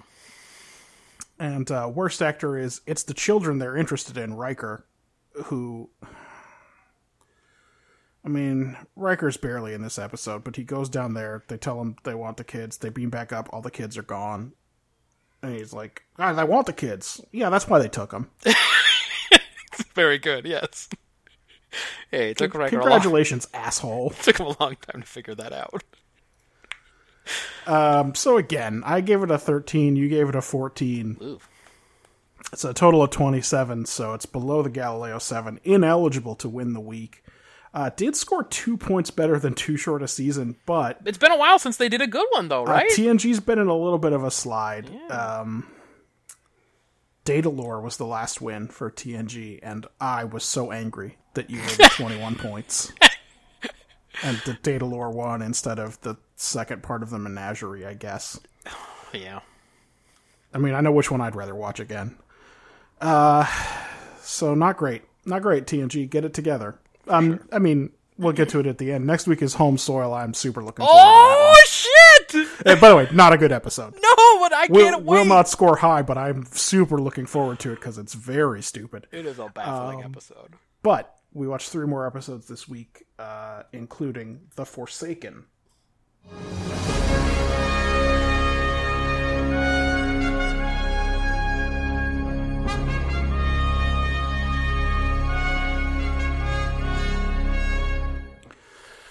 Once again, that's the best part of the episode. Yeah. I mean, Yeah, the usual bummer that we had to watch a Deep Space Nine episode. Yeah, it's um look, some week they're going to turn it around and win. We all know it must happen. There's they made like 170 of them. At some point they're going to win a week. Yeah, eventually Mm. TOS will drop off, Enterprise will drop off. It's just going to be TNG, Voyager, and DS9 battling it out for the rest of Uh, those seasons. It's going to happen. However, I don't think it's going to be this week. A bunch of ambassadors are on Deep Space 9 and of course Cisco doesn't care. Dude. Okay, we'll get into it. Go on. One of them is Luoxana Troy and she takes an interest in Odo. O'Brien hates the computer. A probe appears at the wormhole, and of course, once they talk to it, something breaks down. In this case, the turbo lift carrying Odo and Luoxana Troy. O'Brien's big theory is that the computer is trying to get his attention. Then that it's like a dog, and he needs to build it a doghouse. That works, I guess. Yeah. Boy, oh boy. Everything you said in there, it's just there's it's loaded with things that we can we can complain about. Hey, just to start, um how many TNG characters have we already seen in season 1 of Deep Space 9? All We of have them, seen right? Most of them. We have seen. Fuck. Uh, we only we've seen Picard, we've seen Q, we've seen Vosh. Vosh, come on. I mean, she's in two episodes. Of We the next needed Generation. Vosh. We needed Loxana Troy. Why? Yeah, it's very poor. All right. Um, It's okay. Some other n- real no-name characters are going to eventually make their way into Deep Space Nine. We're not done with it yet. no. Here's what I got. There's somebody out there for everybody, or uh, even a lone wolf needs somebody to talk to. I don't know. It's not really anything. I gave it a two. Yeah. Um. Here's my hot take. Do it. Do it.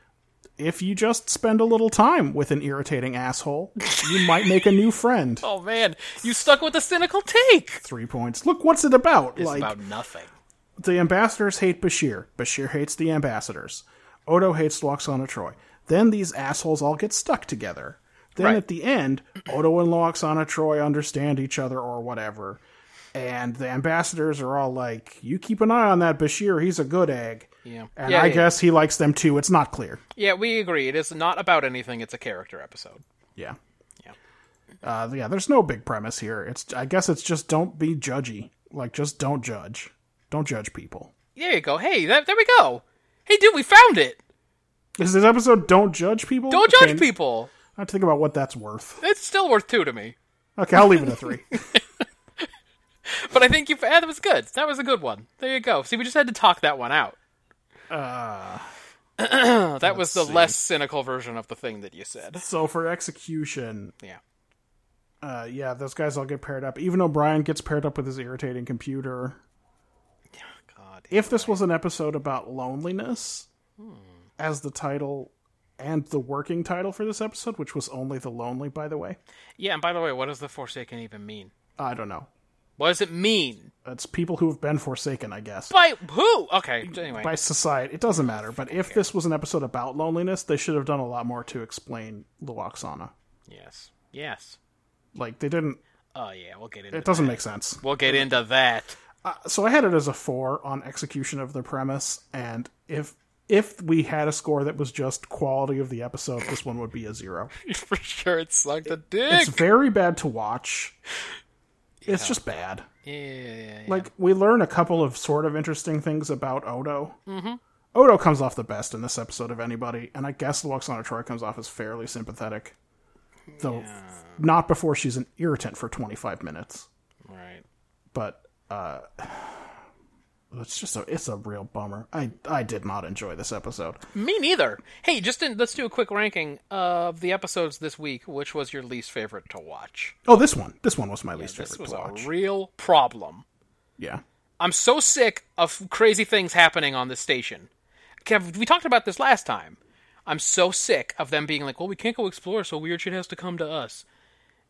It's so dumb that every week some kind of weird phenomenon comes and messes all them shits up. it's Bajor is the worst place in the universe Yeah, stay away from there. this star system is is shitty yeah. it's just shitty and by the way sometimes it's shitty in ways that are not wormhole related Yep, that's right. Sometimes it's just randomly shitty. Uh, I also gave it a four on execution. Uh, in the terms of the premise that I had there, Odo is in a weird position having to vent and reveal his gooeyest self in front of a stranger.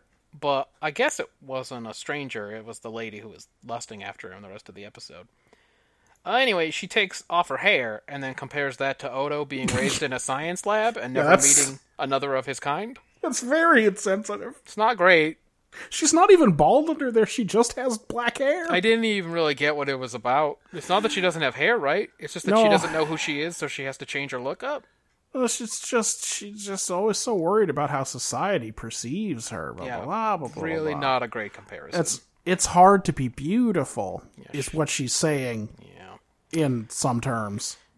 Uh, But hey, you know, it's nice that he was allowed to be vulnerable for once, so I don't I don't really mind that. Um here here we go. O'Brien presents his entire theory without even a shred of evidence. Yep. I didn't count how many times he said I think, I'd say, I'm guessing, but it was a fucking ton. He has evidence. He had a puppy once. and that every computer is different and you get to know them after you work with them for a while. Is that what it's like in Star Trek? Is this world building? Should I be giving them world building points for this? It's fucking ridiculous. You know what? I give it a three. You're downgrading it to a I three. give it a three. I'm so mad at it. well, it earned it. That's dumps- dumpster meat for sure. Yeah. Uh, at the top half, not great. I gave I've given it seven. You've given it five. Uh, here's what Ben has to say about it. Oh yeah, yeah. yeah. his take is uh, the episode title makes it sound like the probe is the A plot, but it really isn't. Uh, the take is something more about depending on the care and understanding of other people, which he says is at least a Star Trek take. Sure. Execution. Oh no! If Odo doesn't get back to his bucket in time, uh, what happens? It's a clumsy way of making stakes, and getting stuck in the elevator is a post-Shark Happy Days plotline. Yes, it is. That's what he said, but he gave it a six and a five. Hey. I mean, again, I guess those aren't great numbers, but they're, They're not compared to great. what we gave. but like a lot better than our our takes, our our top half. So his is basically if you add yours and mine together, yes. Yep. Close. world building. I have one and only one Mm. All thing, right, you go first then. and it's a question, and you know that's not great. Odo was reared in a Bajoran laboratory. Why not a Cardassian one? Mm. Like, why did the Cardassians just let the Bajorans? I have questions about Have the this weirdo occupation guy, huh? All the time, like when that guy lived on that moon for forty years, and I went, "Wait, how did he get there?" That was during the occupation. They didn't mind him being there. They never questioned it. They never sent a dude there to be like, "What's all going on on this moon? Is this a terrorist training camp?" we found a being that can change shapes at will. Let Eh. the Bajorans deal with it. Let them handle it. We're we don't have time. we really don't have the bandwidth for this right now. Um, I'm Gold Dukat, and I've got other things to do. yeah, that's a very good Uh, question. but otherwise, it's a pure bottle episode, so there's really no world building in this one. oh, uh, really? I gave it a two, but let's hear what you had to Uh, Yeah, say. that's what you think. All right. So for one, I think it's f- finally confirmed that they're Ferengi sex programs. Oh, I didn't realize that was in I- doubt. No, you know, I'm not sure we've really gotten to the bottom of it yet. I'll, you know, what, I'll hold out. I'll hold out for more proof. Um, okay, continuity points for them remembering Betazoids can't read Ferengi minds.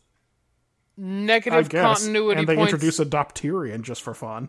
Negative continuity points for bringing up the TNG episode Menage a Troy. Oh, and by the way, I super hated that she's like, I was kind of into him, Yeah, that's kind even though he kidnapped and stripped me and my daughter. yeah. What is that supposed to say about her as a role model? I One was like, I kind of, I kind of liked it. and two. That sort of changes my perception of Menage a Troy.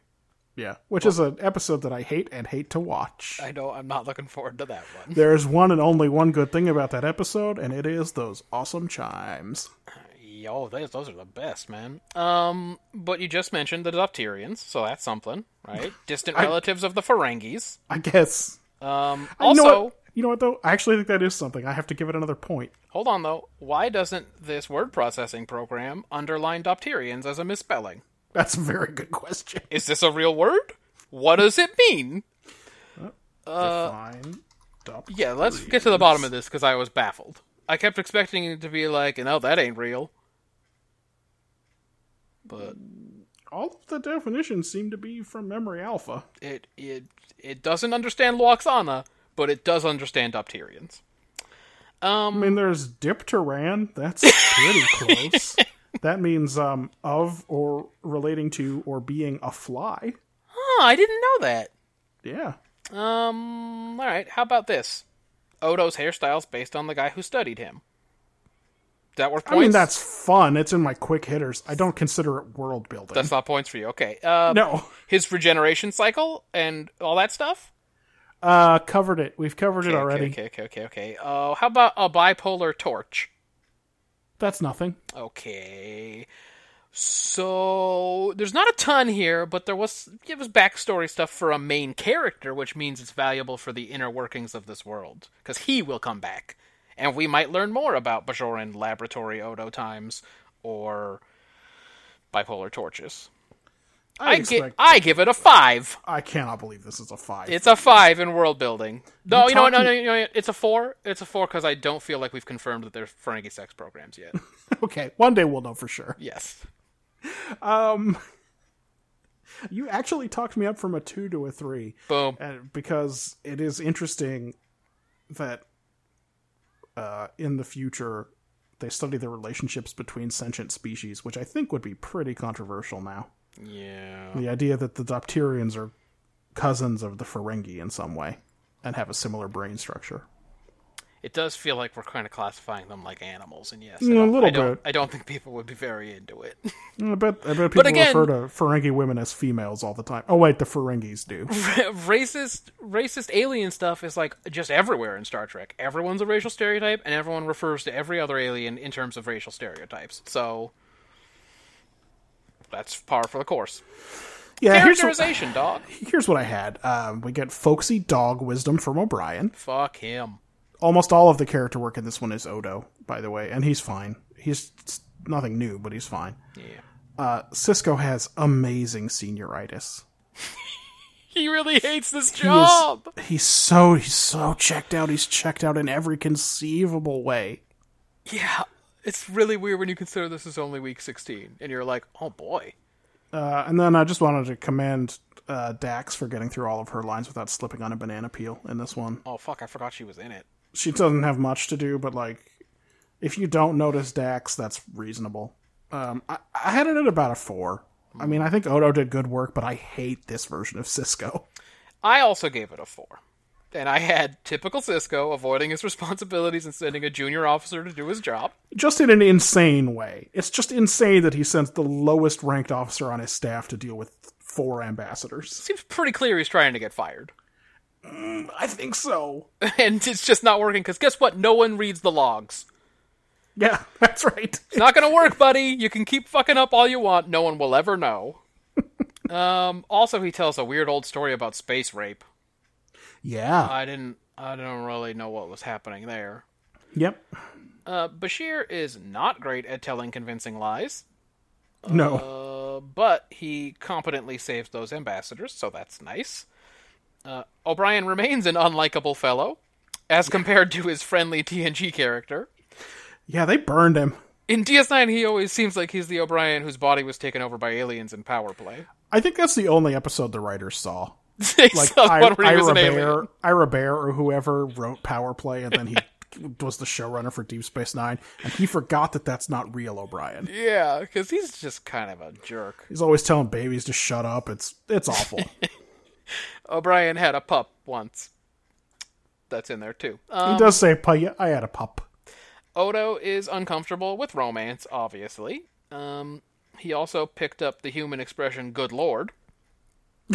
then all of the Odo history and the turbo lift and all that, all that stuff is vulnerabilities and worries. Let's back up on that for a second. That's gonna be a a Rene Auberginois ad lib, right? It has to be. There's no way they No, wrote for Odo to say definitely. "Good Lord" Definitely no writer put on paper. Good lord. because he straight up looks into the sky, "Good Lord," and I went, mm, "Nope, that's not. Uh, you can't get it past me. I'm watching this." You're still you're you're up. This is it's bleeding through from Mash or something. It's one of the other shows you were on because you're the actor on this series. That's right. Yeah, you know, I think maybe the reason they end up going to the well so much with him and Quark is because they have two actors. And they're Yes. like, I think eventually they go, look, we got two. Unfortunately, we made them have bad characters. Yes, But we, did gotta- the worst job, but We still. gotta keep going back to them because we can't watch Dax anymore. So uh, that's all I had. It was a four as well. So, yeah. Uh, so I'm gonna do the math, but you must have some quick hitters. what is this fact-finding mission to the wormhole that these ambassadors are doing? What facts are these old ladies hoping to find? It's a very good question. Uh oh, goddamn! It's uh, Mrs. Troy. I think we're supposed to root for Loaxana's Ferengi racism. In every think so, too. episode, I think we're supposed to be like, yeah, fucking dumb Ferengi trolls. Well, they got off to a real a real rough start. Just saying, they're not all the same. Didn't Doctor Rega prove that, or has he yet to? Is he yet to prove that? Oh, it's next. Yeah. Okay. That's a oh, that's a late sixth season episode. So he probably so we hasn't proved it. have not chronologically gotten to that. Um, I think the Vulcan ambassador played the husband of the Vulcan scientist in TNG's Suspicions. Oh shit! Could that be true? I think he saw the other lady play a Vulcan By which you mean he will Oh, he play will. her husband in TNG Suspicions, we just talked the about Doctor that. Rega episode. Yeah, Eh, there's a lot going on Which here. this is week sixteen. That episode could have been filming like the next week or something. In terms of pure meaningless trivia, there is a lot going on here. Um, that Bajoran technician got a name and lines. Yeah, she got a bunch of lines. I was, I kept expecting something to Like, happen with is that. this is there going to be a Seska arc or something with her? Except I remember Deep Space Nine, and there's not. No. Um, I think Loxana is like Kivas Fajo, except that she wants to fuck all of her rare possessions. Yeah, we'll talk about it. All that I hear you're the only one of your kind shit was a little too pervy for me. Uh, Odo calls Ops to declare that his turbolift is stuck, and Kira replies by telling him that she's detecting a turbolift failure. That's very helpful. So it's extremely, extremely helpful. glad he, I'm sure he was glad he got Kira on the line when he called. Yeah. yeah, he, I- it was very patient. I mean, he he has a history with Kira. He likes Kira. Yeah. but it's very patient of him not to say, "C- "Can I talk to Chief O'Brien?" or even Dax. Can I just, just uh, is that is frankly, frankly, even Cisco. that technician around? I want to talk to her. Is, is there anyone there in a green Bajoran uniform? That explosion and the fire graphics with the ambassadors were terrible.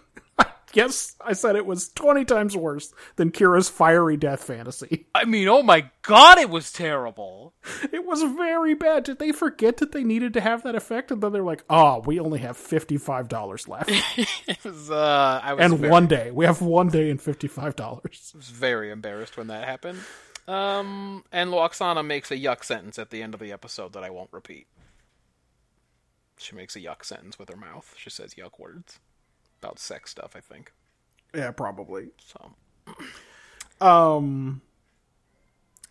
Uh, I have some quick hitters too. Uh, first, I wrote, "Oh, good, they finally let Loxana Troy off her leash," which I guess was sarcastic. good job. I should just. I have to remember that I'm not going to read these for like a week. You need to like put And I, them in just, I special, need to just put sarcasm in parentheses there or something. special typeface or something. Uh, here's another sarcastic line. Oh, Cisco doesn't want to get involved with Odo's problem either. That's true. Then a genuine question: What are you supposed to do with this episode if you didn't see the one TNG episode where Troy explains her mother's man craziness? It is one time that she explains that she's going through the phase and that her sex drive uh, quadruples, and then she's pipes up or more Yeah. because she didn't want to scare Riker about that. And also, does that phase last forever? I mean, it's really it's only been about five years, right? Okay, I guess that's true. like this is season six of TNG, so it hasn't been going on that long. Yeah. Like I could, it, that's not crazy, but like, You know, that's a good point. what are It- you supposed to do with isn't- this episode? the question that I had about Enterprise last week and about Star Trek in general. They put in so much stuff. They're like, okay, so you hear the behind the scenes, they're like, no serial, like no no serialization. It has all everything has to be a self contained plot or whatever. But then they put in so much shit that you will only appreciate if you are a, like a super fan. Like there could have been one minute where Cisco says to Bashir, "You know she's going through the phase." Yeah, just give us a recap real quick. Just, some- just one, just one fucking anything. Um, let's see. It's the amps that kill you, Odo, not the volts. yeah, Yeah. Uh, Cis- MythBusters MythBusters told me that. uh, Cisco stopped a rape, which I guess was probably the last time he got involved with anything.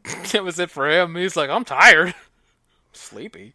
Uh, O'Brien's solution is a lot, and I don't remember which solution this referred to, Hmm. is a lot like hitting Gilligan with a second coconut to restore him to normal. Oh yeah, because the because he's got to let the he's got to build a doghouse. In the, No, I think I think this was when like he's like, well, let's just upload it back to the probe. Oh yeah, yeah, he goes. Yeah, let's just send it back, and then all the problems will go with it. Yeah, It's so like "Oh, I don't know. definitely Gilligan got hit on the head with one coconut. you and may he's have different. been properly placed as uh, transporter guy. Uh, the Bajoran extra who had lines couldn't say Bajor, so I think that might be why we don't see her again. She didn't. She didn't pass the test. Uh, then I wrote that plasma explosion was so bad it was twenty times worse than Kira's fiery death fantasy. Um, no one more qualified to use that torch than Cisco, huh? When they're gonna cut through that door, This is we've talked about this a number of times. They don't have anything for him to do. yeah. They have not put him in any of the episodes. And then they write a character where he is not gonna get involved with anything. Yeah, they write it so that it's his fault. They're like the reason Cisco's not in any of these episodes is because Cisco doesn't want to do anything. Yep. It's like, oh great. Um, that is just a question I had: Is liquid Odo pretty thick, like pudding, or kind of thin and watery? What do you think? I think we'll get a chance to find out because I think we'll see him whoopsie or do his regeneration cycle a number of times throughout this show. We'll get a chance. Let's not spoil it. Then I was mad at the end, and I wrote, "It is an insane resolution that this thing just lives in the computer, Forever, it's like Moriarty, just gonna live there just forever. forever. It's just going to live in the computer in his doghouse." Yeah, I don't know. I don't know. Uh, That's all I can say about this episode. Is I don't know, or good lord, maybe just good lord. Just good lord. Um, I gave best actor to Kira for the moment at the end when all the ambassadors like Bashir. She makes a face like, "I can't believe Bashir didn't trip and break his dick." Yeah, okay. It's so funny that these actors are so bad that just one little flourish here or there is enough to put them above somebody else. and just anything that makes them seem like they could be a real person that exists in a real world. Yep. Uh, worst actor I gave to House Rules Quark. Hmm. Like, hey, read read my sign. Nothing I can do. Yeah, he was barely in it too, which I was- that's the it only was- part I didn't mind. Was not his usual good performance. Um, I gave it a fourteen. You gave it a thirteen. That's twenty-seven. That actually ties with when the when the bow breaks. Yeah. Which tells you how how little we thought of that episode. They tied last week too. Oh boy, So starting to TNG, uh, tide, the get it tide together, is man. turning, man. Like just get it together. I mean, DS9 still sucks, but you know, still tide's tide's turning. Yep. All right. with five years of experience with setting shows in this setting, uh, season one of DS9 is almost keeping up with season one of TNG. this should be very easy, right? Giving away all their gains, man. So, uh, Galileo 7 still in the lead. Two more episodes this week, including the 37s.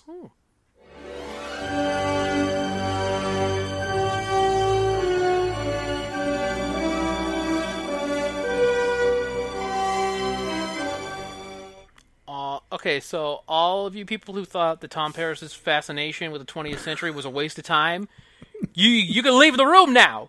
Get out, because they find a rusty old truck, and he's like, "Pff, "I know what a truck is," and they are very enthusiastic about their search for what happened with this truck, and they find a planet where some people from the 30s are being held in uh, stasis or whatever, cryogenic freeze or something. And but when they unfreeze them, uh, those guys are like they didn't even they thought they were still in the 30s. But then they find some other humans on the planet, and they're like, "Oh nah, we all got kidnapped a bunch of years ago, and we made a society on this planet, and you took our 37s." That's what they call these people because they're from 1937. And and uh, and then they're like, "Oh, should we settle on this planet?" Out of nowhere, and they don't. They don't settle on this planet. So you know, it wasn't good.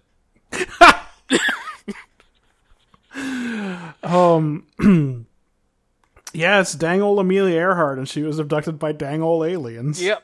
Yeah, and they and the aliens never they weren't in the episode. Also, there's a Japanese soldier, an Yep. Indian woman, On an old black farmer. Amos from Amos and Andy. Uh huh. Um, yeah. The drunk. There was a drunk guy. Okay. Um, yeah, you know the aliens didn't show up, which I thought was weird, but we could talk about it. What did you? Uh, What, what'd the you humans, The humans made him go away. have? Yeah, what do you have for this real fucking festering pile of fucking Nazi turds? So um, we're not going to agree. Oh, okay, cool, cool, cool, cool, It cool. turns out, because I thought this episode was actually kind of good. Oh no. Okay. All right. Yeah, this could be the big difference this week. So the premise of this episode is: is this long, arduous voyage home worth making? Like here, they are given a big and good opportunity to settle down. And this Okay. goes into execution somewhat, right? Because this planet is protected. Like, it's not scannable from the air, right? So they have to land the ship Right. it is a safe place for them. It is populated by humans who have already done the work of rebuilding a civilization. There's like a hundred thousand of them or something. Yeah. They could stop the voyage here and make lives on this planet. This Okay. is the best chance they're going to get for this. Okay. So then they have to decide if they're going to. Right. Right. Right. Now, it is a problem execution wise that they took so long to get to this premise because they fucked around with Amelia Earhart, which was Why did in it my have to be opinion, Amelia Earhart? very unnecessary. Yeah. We talk about why I think it is and why it doesn't make sense in a little bit. Okay. Um, So, what'd you give that take? I thought it was a 5 because it's a question. It could have been stronger, but it's it's like the first thing in a while that has been about Voyager's situation in the Delta Quadrant. Yeah, and this is so we talked about this before. This is the season two opener. Wasn't meant to be. Yeah, I, Ended that's what up I was going to being. ask because I don't really, I don't know what the point was, but um, No, this was just supposed to be an episode in season 1. yeah. So I think there were like the next 2 or 3 are in the same boat. I had like almost the exact same take, but I gave it a three. I had, I, I had, I guess it's about settling. Like, should you settle for peace and safety when your true aims have been left unfinished? In this case, to get all the way home or whatever. Um, to me, it's just it's so specific to Voyager's journey. You can't really take it as like a general concept or a general theme or anything. Like, you kind of have to work at it to make it work that way. Like it's not really about much. It's about Voyager. Yeah. That's true. Um execution. Can I jump into this thing? Yeah, why don't you? Okay, I don't even know what to say about this dumpster episode. Um all the character work went to the 37s until the very end of the episode and it sucked. That's true. It's problematic. This plot was very complicated and tiresome. It like felt like they were rushing around in terms of the plot structure. They go on this weird hella rash journey where everyone is super uh, like preposterously excited to track down uh, rust the rust that they found in space um, and the results were less than nothing i would say you didn't even get to see the dumb cities and civilization they kept bragging about Yeah, that was Buck Wild. who that, they even was just, knows what it was like that they just fucking cut away, and then their Janeway's like, "Well, that was an adventure." yeah like they couldn't put the angel one matte painting up i'm so confused true. I didn't even know. I just said the whole time. I literally watched the whole episode with my mouth open, going, "Whoa, "What?" You are stealing points from me I with we, your with your accurate analysis of this. will have so much more to say about it, but uh, just to keep it short, I gave it a one on execution. I was very unhappy with this episode.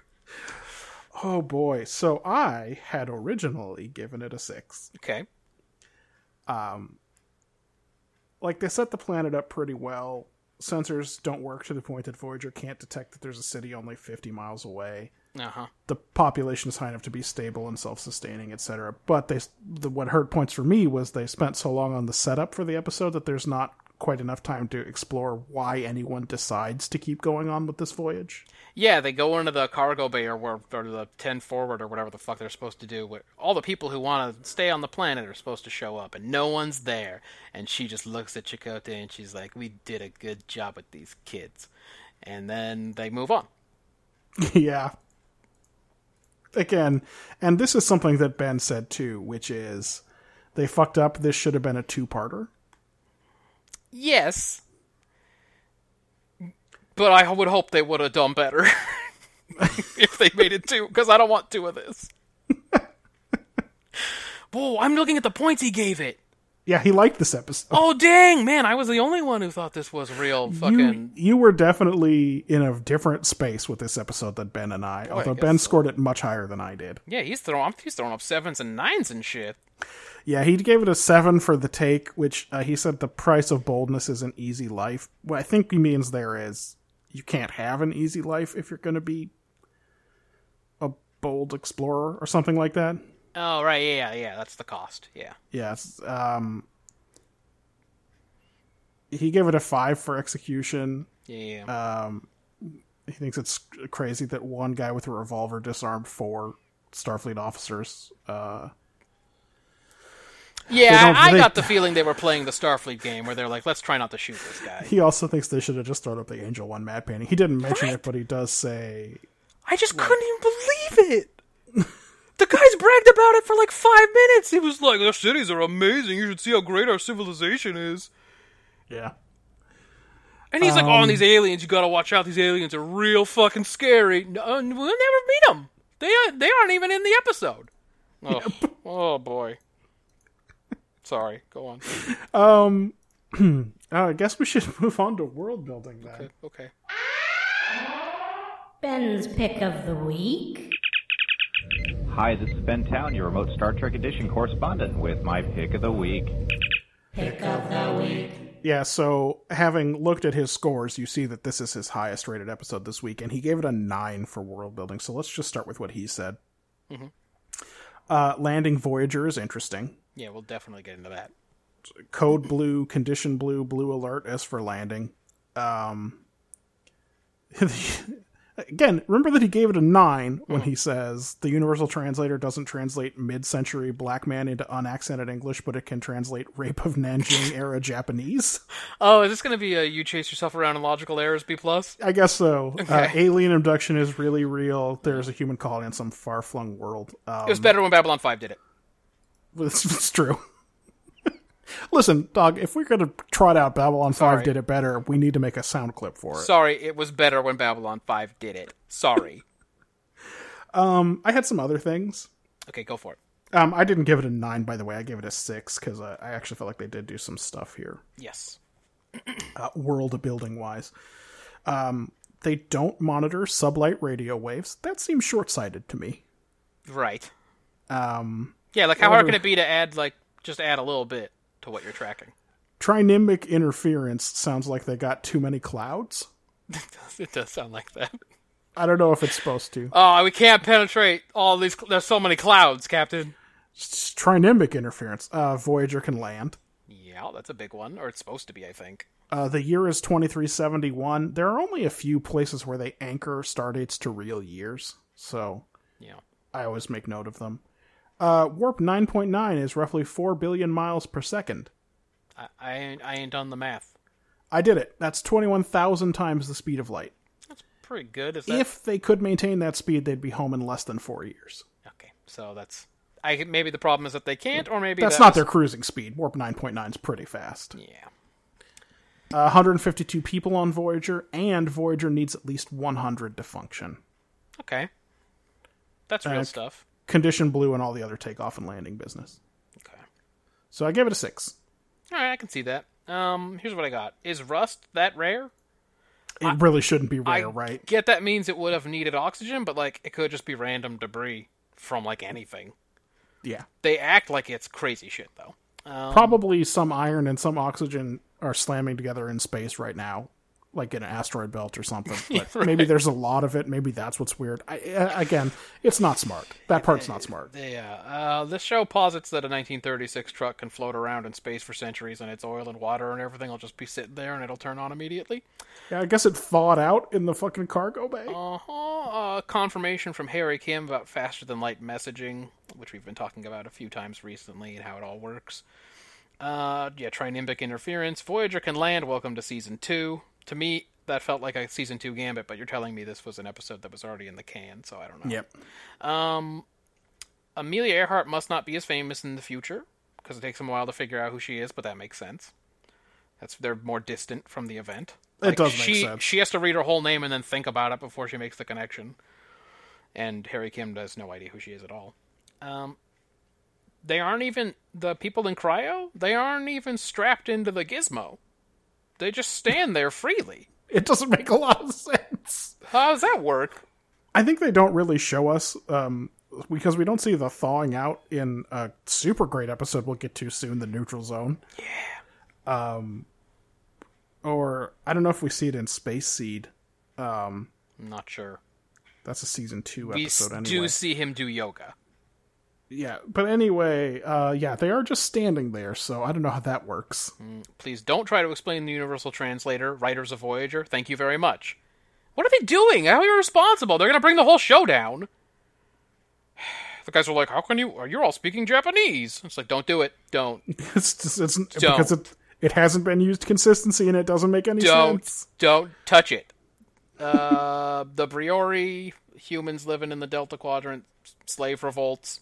That's all history of a planet we will never visit again. Uh, Condition Blue.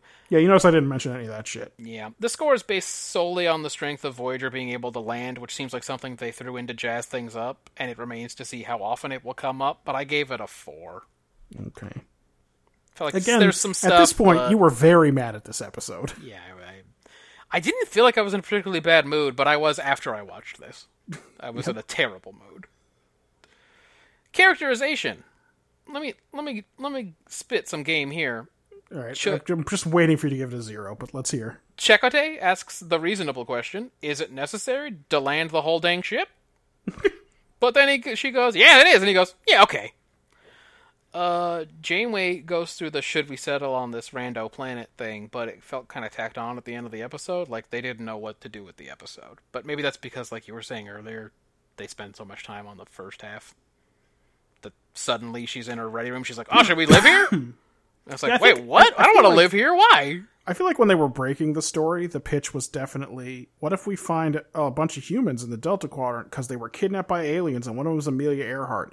And then at some point, someone said, and then what happens? That's right. And then they were like, oh boy. But I have, I have 38 pages of Amelia Earhart material. I read everything. I know about her navigator. Yeah. I know about her plane. I read all this stuff. You really should you you let me do all this research. It was irresponsible of you. I wasted a lot of time. Yeah. Um so I felt like she was okay in that scene but that it it didn't really land for me cuz I didn't know why it was ha- it was felt sudden. It was like, "Oh, we're going to wait, they're going to live here? Wait, what?" Why are they going to live here? I don't get it. Um, but I guess that's not a characterization problem.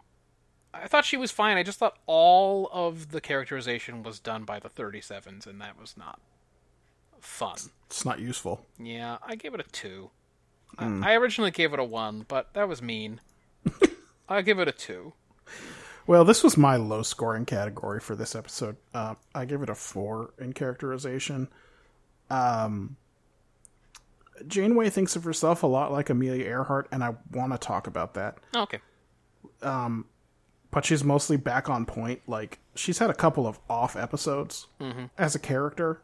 She's mostly back in this one. Chakotay is uh, demonstrating that he is still 100% on Janeway's side. Yeah. Tom Paris is a 20th century nerd. That shit's not. Oh really yeah, I guess I exciting. should have. I could have included that. Yeah, yeah, I, yeah. I, I mean, I don't know that we know we knew that particularly. We knew that he said his dumb sex fantasy in the 20th century. Yeah, I assume that's what they're basing it on. But yeah, um, like I said, this is a four, four for me. Okay. And uh, Ben, uh, Ben gave it a six, which is low for his conception of this episode. Yeah. But um, he says she's easily my third favorite captain at this point. So that I a assume that's compliment? above Cisco and Archer. Yeah, I was trying to figure if you meant that as a compliment. Yeah. Okay. Yeah, no, it's true. And he says the other characters don't really have a role. And honestly, Uh, Yeah. I'm fine with It's, that. it's it's pretty true, but from what we've seen so far, who would you like to see more out of Neelix? Maybe. Ah, nope, I'm good. So um, What do you got for quick hit, quick hitters? I have a couple. Uh, Tom Paris knows what's in gasoline. That seems unlikely to me. Okay. Like th- they just name three. They're like it's Yep. benzene and so on. He's like that's gasoline. It's um. You. By the way, I get the feeling he knows way more about internal combustion engines than he does about warp engines. I'm big into trains and shit, I guess, but like I don't know what's in coal, so I do know it's just Carbon. Yeah. I don't know. Maybe you would know what's in gasoline. Oh, and Janeway knows what horse shit smells like. Yeah, that was. I thought they were going to go into that. I thought they were going to be like, I used to live on. I lived on a farm, or something. I don't know what they were going to do, but But crazier than either of those things to me, Tuvok knows what gunshots sound like, or else why would he react that way when the car backfires? pulls his phaser. He's ready to go. He starts slicing the pie, fucking checking all the corners. He can do some SWAT team shit. Car, the truck He backfires. he says no time for backup, but you can only kind of hear it. He goes, no, no time for backup. what keeps Voyager from tipping forward? Hmm. The um the weight seems like it should be way forward of the forward landing gear. Oh, just so you know, when you're building a model and you put that weight, you put the weight bar. Oh, they've got a lead bar that they put in Yeah, the in the it's in the butt. They put a lead bar in the butt of the ship, so that it doesn't tip forward. That actually makes sense. Okay, good. Why does Janeway leave Tuvok to help investigate the fusion reactor at the plane, but take Harry Kim with her into the cave? That's exactly backwards. You know, he's all he's going to do is look at it. He's What's gonna- Tuvok gonna do? He's just gonna keep looking at it the whole time. I, looked at it; it didn't do anything while you were gone. he there to to stand there and protect Torres or something? But like, just leave Harry Kim back there with the fusion reactor. And take Tuvok into the fucking caves. How many times you been in caves already? Oh, okay. It's uh, Tackleberry from Police Academy. Oh, you're right. Yeah. It took me a while. I was like, I know that guy. I described him as fake Michael Keaton for a while. Everyone's been in Star Trek, and so I always see people like, I know I've seen that guy, I just don't remember where. Janeway says that they've come millions of miles. So it's a very Twilight Zone like description. So like to Mars, yes, basically. many, many, many millions. So many millions. and then I just wrote, "Oh, we don't get to see the cities." Yeah. Fair. It's very. It's a. It's just a crazy decision. It doesn't make it. Like, did they spend a lot of money? That's what it is. They spent too much money on the fucking ship landing. I guess. I guess the first time they had to do that, right? So they can reuse some of that shit in the future. But they spent, but like so much money that you couldn't just get the Angel One matte painting. You've already used it once. You know, as bad as I found this episode, if they just made a couple of tweaks, they could have got some points out of me. Just a few tweaks here and there. Yeah, like a little less on the thirty seventh. Don't make it Amelia Earhart. We'll Don't make talk it a about million. that. Yeah, just make it whoever. and This, uh, then show us the cities and show us the aliens. Damn. my last my last quick hitter is this human planet is the most successful non-federation human colony we've ever seen. Seriously, they got all their shit together according to their mouths. We don't get to see it, but Well, that's fine. I mean, still, you know, it's better than Turkana Four. which is a rape paradise. It's definitely better than uh, that planet they visited for Jameson. If those were supposed to be humans, it's so unclear. Yeah. They did nothing to distinguish them visually from humans. Yeah. I They didn't agree. even they didn't even stamp spots on their head or anything. Anyway, this would be the most successful one we've ever seen. Um, yeah, yeah. Go ahead and give your quick hitters, and then we'll talk about Amelia Earhart. Uh, scene one. Tom Paris appears to be losing his hair. Yeah, He is it is receding at an accelerated rate. it's thinning for sure. Wow. Uh, hey, Harry, bro, there are wheels on that car. It's not a hover. It's not a hover car. yeah, it's, that's not. It's not a hover car. Is that an early hover car? Oh, dog. The next generation already did this with automobile. You just don't. you just gotta look at it. just look at it for a minute. What are those wheels for? Those hover wheels? You fucking idiot! No, the wheels are just so it has something to sit on when it's not hovering. Um, everything that happens until they land the ship is unbelievably rash and naive. uh, how did that plane land right in front of that ridge? Uh, It does not seem like it could have landed there on its own. Did it just get placed gently down there by aliens? Yeah, I guess they tractor beamed it down. Don't go in the cave, dummies. Have you learned nothing about caves? No, they have not. They were fucking lucky the Vidians weren't in there just shooting everybody's organs out of their bodies. I'm not convinced that that they're not in there. they might be in there I somewhere. think they were in there and they were waiting for They're everyone to really leave. good at fake walls and shit. Yeah, they're in there But for if sure. they were in there, why didn't they steal Amelia Earhart's lungs Dogs, they and got shit? there 10 minutes before Voyager did. They were about to steal all the organs from the like, ah, it's, 37s. ah, it's fucking Voyager again. Oh, they're definitely going to come in this cave. I don't know. We go in here for our reasons, but they're always in caves. But hey, if you're in one of those beautiful cities we'll never see, you better watch out because the fucking the yeah, the, the Invidians, whatever they're called, that is true. If they go back there next week because they left a fucking fusion thing on the planet, and they're like, "Ah, we got it. We should recover that thing that we used to power the airplane." yeah, ain't nobody got no lungs in that city. And they're gonna be like, "Oh, oh, the Vidi- it was the Vidians for sure." Um. Uh, okay, cool. A chance for some cultural stereotypes from bygone eras. That's nice. Yes, Good that's thing. fun. This black farmer was in Babylon Five. He uh, played the preacher in the episode with the preacher. N- No, hi- and then the rock and the rock cried out, "There ain't no hiding place." That was the name of the episode. Yep. and uh, I stopped taking quick hitters at that point because I was pretty disappointed when what was happening. Okay, so Amelia Earhart Yeah, is in this episode yeah, for real life reasons. yeah. They wanted to make a cool show about their lady. I wanted to remind everyone that they have a lady captain, and we should pay more attention to that. I think. and that it was controversial, or that at least they thought it was going to be controversial. Yeah, they I don't they hoped it would be controversial because it would bring people to the show. legitimately don't remember if there was any real controversy about it. I remember people going, "Yeah, I guess it's about time."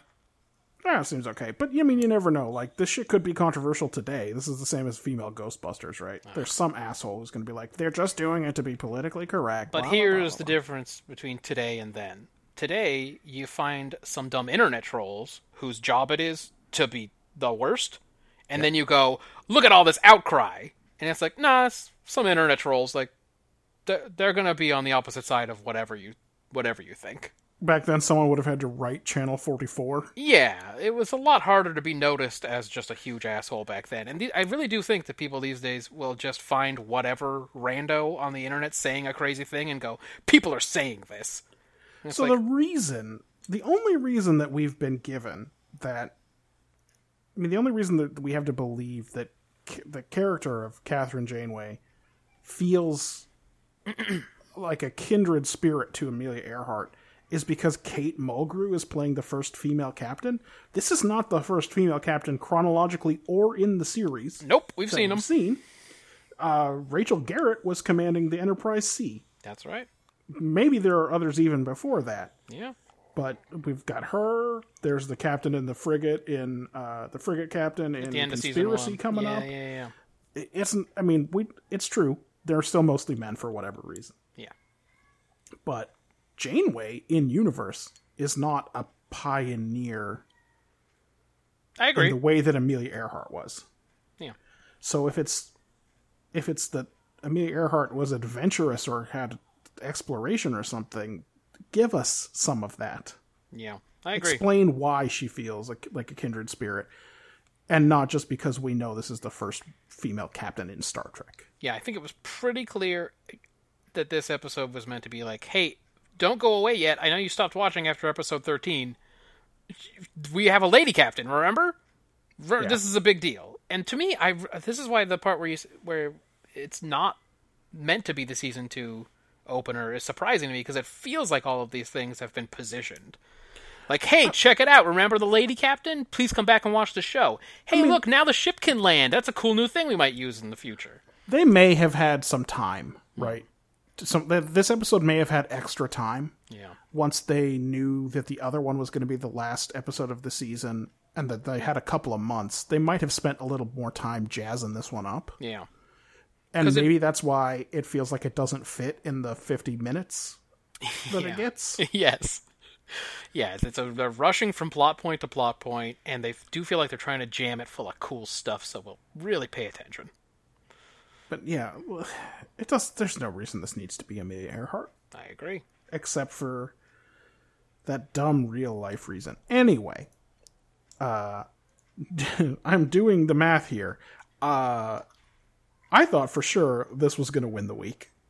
It was my week winner. It was Ben's week winner. But then I, I sort of sandbagged it. Ben's points don't count, and you only gave it 10 points. I gave it 20. I originally gave it nine, but I felt that was too mean. Well, but you talked me down one point. so uh you talked me down, I talked you up, but in the end it's a 30 point episode. So the Galileo 7 is still in the lead and now I don't know what to think. Boom shakalaka. the, the solid consistency of TOS. If even if we did something like if we gave Ben two thirds of a point or half a point and counted his score, uh, he's he still scored the Galileo seven of twenty four, so only three points lower.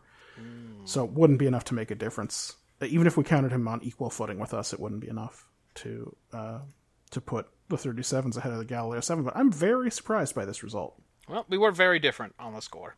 Yeah. Um, sometimes we get episodes like that. I mean, I literally scored it twice as much as you. So it happens sometimes. This may be the biggest differential, though.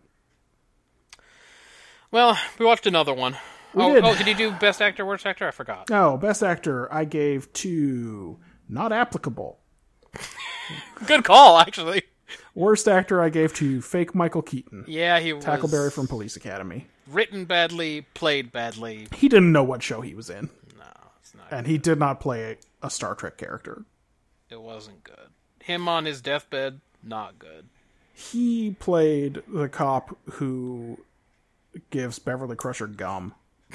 I wish, I wish he was that half guy as was good as much that better. guy. That, guy, was, a lot amazing. better. Did you see the crazy fascination he had in his eyes with this weird chick who has emotional and mental problems? Yep. He was that guy was into it. No, that was there were layers in that dude. Could I could I bang a retarded chick? I, I think I could.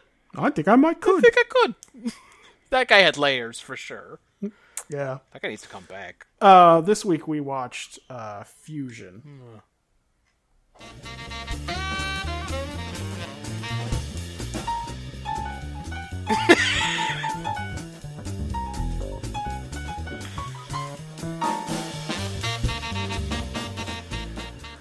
Very nice. Uh, that was H. John Benjamin. E- Enterprise uh, meets a ship crewed by Vulcan hippies. Weird Vulcan hippies. Uh, T-Pole goes aboard uh, while they chart a nebula together. She begins exploring emotions with one of the crew, who turns out to be kind of a mind rapist. Yeah, again, great. Ar- Archer goads him into attacking him for some reason, and then sends the Vulcans on their way. Uh, and Trip tucks a sweet soft boy into making up with his dad. It's very nice. This is the best part of the episode. I know. Uh, boy, okay. Uh, let me tell you what I got. Yeah, what is this about? Hey, what some, is this episode about? sometimes, dog, the establishment exists for a reason. Oh, Ah, that can't be worth points. Mm, That is not a hot take. and I couldn't even think of a better way to put it. Uh, but you know, it's worth considering. I guess I gave it three All right. Um, because because just I mean, you know, obviously what I'm talking about is they meet these Vulcan hippies and they're like, ah, good, Vul- finally good Vulcans. they're very unorthodox. Those other Vulcans suck. We hate them. These ones, these Yes. hippie ones, are gonna be nice. I like them. And guess Yeah. what? They turned out to be rapists. One of them did. Yeah, one of them. So three. Yes, but yes, you're right that this is these Vulcans are like the humans are into this idea, yeah. and I'm into the idea too, but in a different way, uh, Oh, okay. which we'll talk about not in not as part of the take. Okay. I gave it a three. Also, my take is um, don't go judging other people's emotional reactions. For all you know, they get a nosebleed if they don't meditate. Oh boy, that's a take, huh? I mean, it's like it's the same thing that you're saying. Like everybody thinks this is the way T'Pol should behave, Yes. but it's not good for her. She doesn't handle it well. Yes. And similarly, these guys are not everything they're cracked up to be. At least one of them. Yeah. That's kind of I mean, th- the problem with this take and it's why it's 3 points is it's kind of an everyone needs to find their own path take. Mhm. Mm-hmm. Which is fine, but it's a very common message and we don't need Star Trek for it. Agreed. Good. We both savaged it. Uh, what do you have for the execution on this thing? Uh, I gave it a 5. Okay. And let's start with the bad points, Okay. which are you showed me a dream Oh yeah, that's right. and you Not made only me listen that. and you made me listen to jazz. Yeah, yeah, yeah, yeah. So that whole segment was really bad because not only was it a dream sequence, not only was there terrible jazz music, but there was sex. Yeah. And I want to be don't clear. want it. I want to establish a clear standard. That's an automatic 4-point deduction Okay. for showing me a dream and making me listen to jazz. Okay. All right. Uh, now that's These are both precedent. things that TNG is guilty of, but the jazz in TNG tends to be very short and incidental. Okay. And often the joke is Riker's not real good at it. We'll have to at least question it in the future now that it's precedent, though. I'm just saying, yeah, so, so it's a two point deduction for each of those things. Okay. I hate I hate when you show me a dream. It's not. Just just don't do it. And I don't and a sex dream. Oh my god. Um that said, I like the look at some Vulcans who are different from TOS because if you don't do that occasionally, you end up with all Rhodians are bounty hunters. Yeah. And it's And I that's like think it's the opposite of- unrealistic to believe that all Vulcans have the exact same attitude towards emotional discipline. Yeah. And it also wouldn't make sense because, like, in the beginning of Star Trek 1, we see that Spock is undertaking some additional Yeah. discipline in this that m- I think most Vulcans don't. And we know that there are, like, priests Yeah. and a laity. So clearly You know, there people must gotta be work at it. It's not- different levels of commitment Exactly right. to this idea. So I think it's perfectly, unlike the Nausicaans that we saw earlier, I think it's perfectly reasonable to introduce some Vulcans who have a slightly different attitude towards the pursuit of emotional detachment. Yeah, yeah, like you said, the opposite of that would be the the enemy of world building. Yes. Um, and I think that this is something that you can do with the Vulcans because we've seen a lot of the Vulcans. This is something you do with the Vulcans and the Klingons. Right. and maybe you could do this to some extent with the Romulans. You can't do it with the Nausicaans. Eventually, Deep Space Nine will be able to do it with the Ferengi. Okay, say you wanted to do it with the Nausicaans. There's a way to do it. It's not the way they did it. Yes, when all, all you've seen of the Nausicaans so far is that they're um, thugs and they can't string two words together. Yeah. And then you have uh, fucking General Chang from Star Trek Six show yeah, up. fucking hella f- clever and well spoken and you're like, "Wait, what what's happening?" Right. You know. So I, I mean, I gave it a five, and again, that's with the four point deduction. I, I thought the execution of this episode was just fine. It's just they did some things that piss me off every time. Yeah, I agree. I thought the episode itself was fine. Not fun to watch, but fine. And my problem with it was execution on my premise. It's like, yeah, that one guy turned out to be a jerk. So I guess those new Vulcans aren't as great as you thought. But the other ones seem very nice. Yeah, and by the way, the captain disappeared from this one, just like the freighter captain in that earlier episode, except that guy was shot. Yeah, he had a reason. Yeah. This guy was just like, fuck it. Like, So- every episode doesn't have to be lower decks. You can show me what the captain does sometimes. Yeah, so there doesn't seem to be evidence for one kind of Vulcan being better than another. I mean, we've seen hella jerk regular Vulcans. So the episode doesn't really deliver on what I deducted as the premise, Yeah. which was that, hey, it turns out maybe these other Vulcans aren't so bad or whatever. It's like, I don't know, they're both not so bad, but you get bad ones every once in a while. Like, I don't know. Like, It's nothing. So the rest of the episode was fine, but I thought it didn't deliver on the premise at all, so I gave it a, a 4 on execution. Okay. Uh, it's just uh, this is the halfway point. Let's check in with Ben again. Uh, ben gave it a two for the take, That's what I gave it. saying that it's uh, proof that the Enterprise doesn't know how to do Vulcans. I'm not sure I agree with that, but I mean they don't. But I don't think this is the episode that proves it. Right. Oh, actually, i gave su- it. A, I gave it a three. Sorry. Yeah. I'm sure there's a serious take, something like humans are superior to Vulcans because we deal with emotions rather than suppressing them, etc. I'm not sure that that's the message. Hmm. Uh, execution four, uh, pretty bad, and I'll agree with Judah that the dreamscapes are not Oh, awesome. there They you go. never are. They never are. It's never satisfying. It's never like a real dream, and it's never helpful. I agree. Just tell, just say you had a dream last night, or you've been thinking about a dream you once had. Don't Yeah. show me the dream. Uh, he liked the friendship between Cove and Trip. That was that nice boy you were talking about. than the sweet soft boy. Yeah. There's a lesson in how emotions can be done right, even the bad ones. He says he thinks they did okay with a weak premise, so he gave it a four. Okay.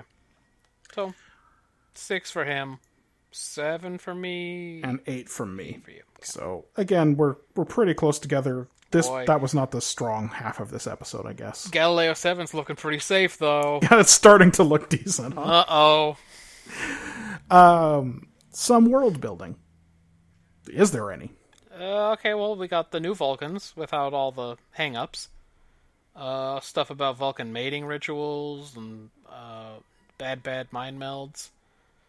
So a lot of Vulcan stuff. Um, At this point, though, you have to figure Vulcan stuff's going to keep coming up, so I think it still counts. yeah, no, it, it counts. It's It's lots not of like we'd learned a bunch about the Dopterians here. Yeah, the Vul- so it's a lot of Vulcan stuff, and so maybe it's not unexpected, but I have to consider it important because one of the main characters is Vulcan, and that's one of the central issues in the show is that she's a a damn Vulcan that and they don't like Vulcans or whatever. Um, but I just didn't. I don't know. There wasn't a a lot of new Vulcan stuff. There was new Vulcan stuff, and it's Vulcan stuff, but I didn't think there was like a ton. Did you have? Uh, I okay. So I originally gave it a two. That seems low. I'm going to give it a three. I have a few things. Uh, I don't know if any of this is going to talk it up. Uh, the crew is about one third women. Oh, that's true. He did say that. Vulcans have attempted to find more balanced paths in the past, so this is not even the first offshoot group of this. They even had a word for it that they used, which I didn't look up or care about. Guess that makes sense. Uh, Vulcans have to meditate every night or they have jazz nightmares. Fucking a. I guess they don't mind meld either. Yeah. Uh, I know that's I know there's more of that coming. yeah. it's interesting. I mean, we don't. It's not clear in TOS how common mind melds are. I'm trying not to hold it against this episode, That they make it AIDS later. but there are so many crazy inconsistencies with how they handle mind melds in this series that I, I, I well, spoiler alert, you know.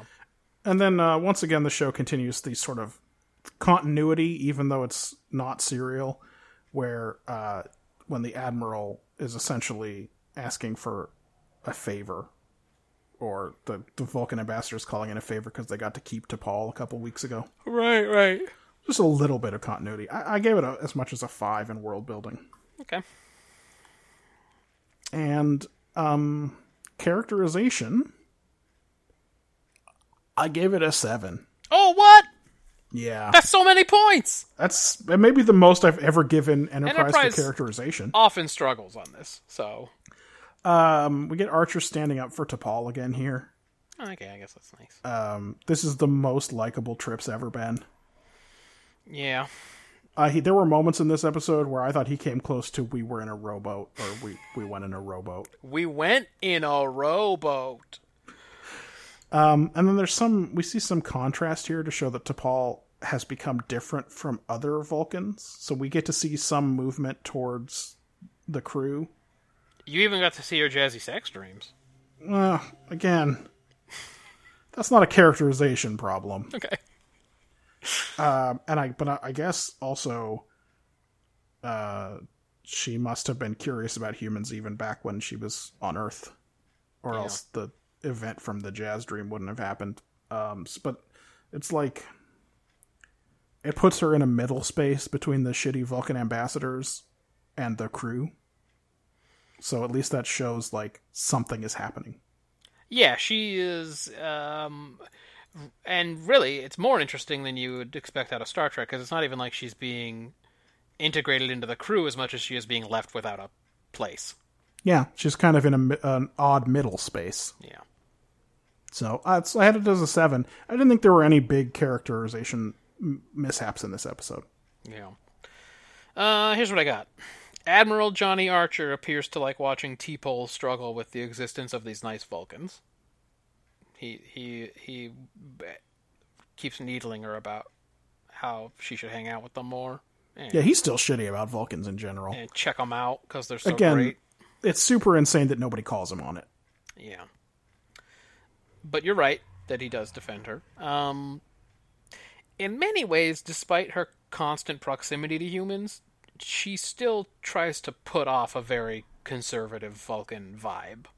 Like lots of very dogmatic views about what is and isn't possible according to Vulcans. Um, she goes through a lot of stuff in this episode. Not sure what we can tell from it, other than that she's uh, willing to experiment a little bit, despite often having the High Command's words come out of her mouth. Um, Trip finds the Vulcans quite amusing, but he's uncomfortable talking about sex. Mm, Trip is from Florida. yep. Um, Hoshi and Mayweather both work on the bridge. Yeah, they're not in this one. Reed likes to mess with Trip now that they're shuttle buddies. That's right. And Eskimo brothers. They are Eskimo brothers. Uh, for Enterprise, it was fine. I gave it a five. Okay. Um, tell me of your quick hitters. I know we never have that many No, quick hitters. Hmm. I don't have very many.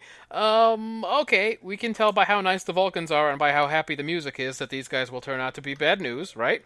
Yep. Uh, the casting decision on this young Vulcan, I can now tell that he will be the problem.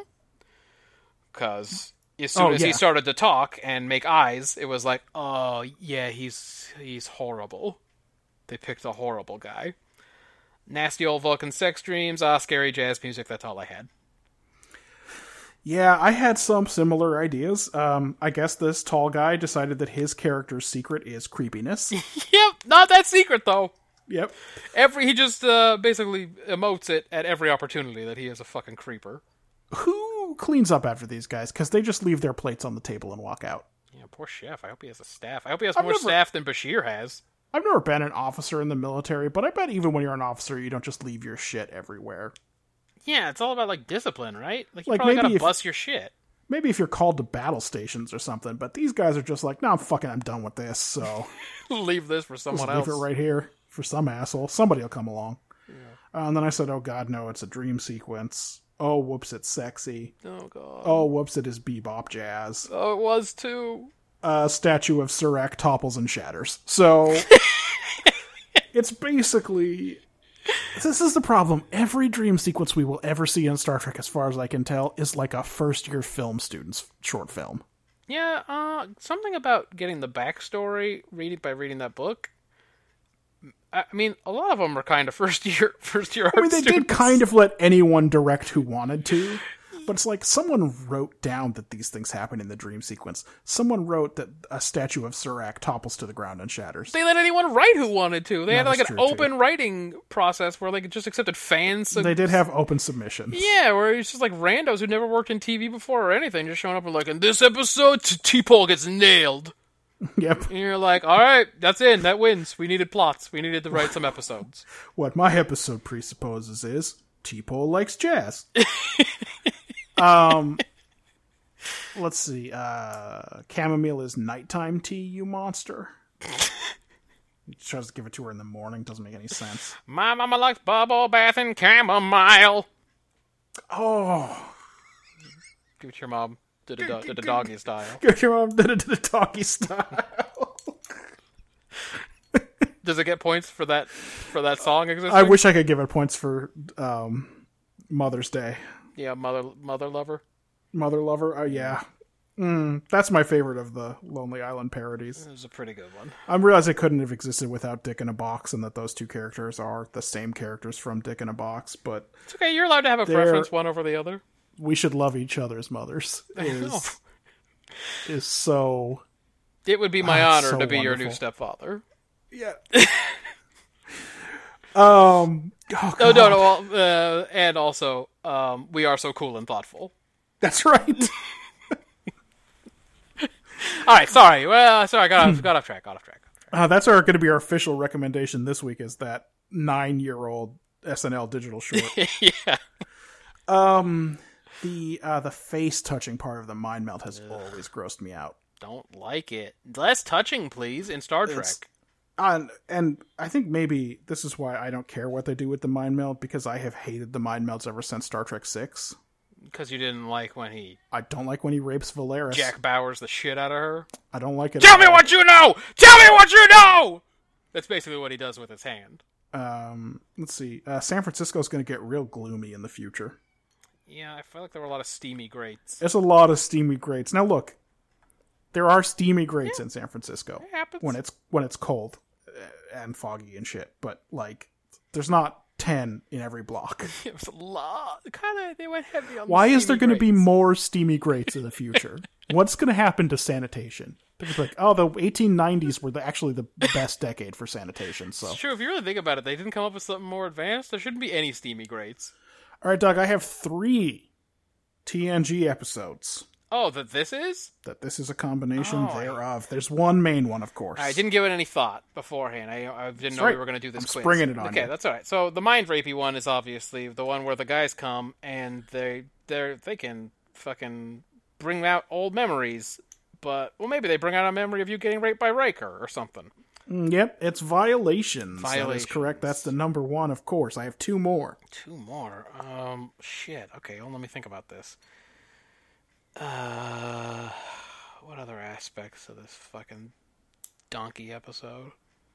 One of them is about learning to dream. That's too much of a hint. Oh yeah, what? Just because there was a dream sequence in it? But she's also exploring dreaming. Her question at the end is about whether you dream. Like, that's clearly a big part of this. When she meditates, she doesn't dream like this. Oh, so yeah, okay, so yeah, the stupid one where Data dreams he's a dreams about blackbirds and stuff, Yep. and uh, well, he has a lot of dream ones in the later seasons. It's Uh, he not definitely good. dreams that he's in a collective soul music video or whatever. Uh, f- uh, what other aspects of this are are T and I'm so- so I can't remember the episode that well anymore. Um, yeah, maybe I shouldn't have sprung this on you. I should have done it before you watched it. yeah, you should have said which TNGs, and then I would have been I would have been paying attention. Um, no, I don't know. What was the third one? I also have dissent. And that Because is because the Data f- doesn't know what to do with emotions, and Okay. she doesn't know what to do with emotions. I th- uh, emotions. I thought about the offspring also as the emotional component, Yeah, no, I think you're right. The but descent. deals it's more with dissent it. more than more than the offspring. That's what I had for this one. Um, we got ourselves a whole heap of trouble. What? Yeah. So just doing the math, I give this episode twenty points, Oh and you give this episode fifteen points. no! So we have our first ever tie. Oh what? between Fusion Uh, this episode sucked. and the Galileo 7, which was also not a good episode. Yeah, in terms of quality, not good. Yeah. So, Oh, does Ben is Ben the tiebreaker? I think we don't have an official policy, but I think Ben is going to be the tiebreaker. I think that's a on good this. policy, unless he gave them both a thirty-five. Or Then we're in we can trouble. declare them co winners and they just split the win. Which is Here's what I th- say we do, okay. and there's a compromise, and you can tell me how you like it, and then you can tell me how do you want it. um, but in the way that I mean, how do you? I, I'm gonna kick your ass or shoot you or something. Not in the sex way. okay. Don't tell me about how you want it in the sex way. Uh. um, so Ben serves as the tiebreaker, And Ben gave it to Galileo 7 uh, by 7 points. but we don't change the scores or anything. So they're still recorded as a 35 and a 35, but in the column that says winner, and when we're counting winners, it goes to gonna be- TOS. The Galileo 7. So But here, throw an asterisk on that bad boy so that we know that denotes that it won on a tiebreak or something. So here is my question here. So Hmm. I have always I have always left open the possibility that other people besides Ben may start playing and that they could send us their notes Who's going to do that? retroactively. I don't have that possibility open. So I record every week I record which episode Ben considers the winner. Yes. But I also note that Ben that Ben is the one who had that fan vote because I've I, I have left open the idea that Oh, someone right. else could come in after the fact. So you just want fan vote, fan scores to determine it. in so then general. what happens if someone comes in and says no i actually had fusion higher than the galileo 7 Mm, I see. We got. We need a second tiebreaker.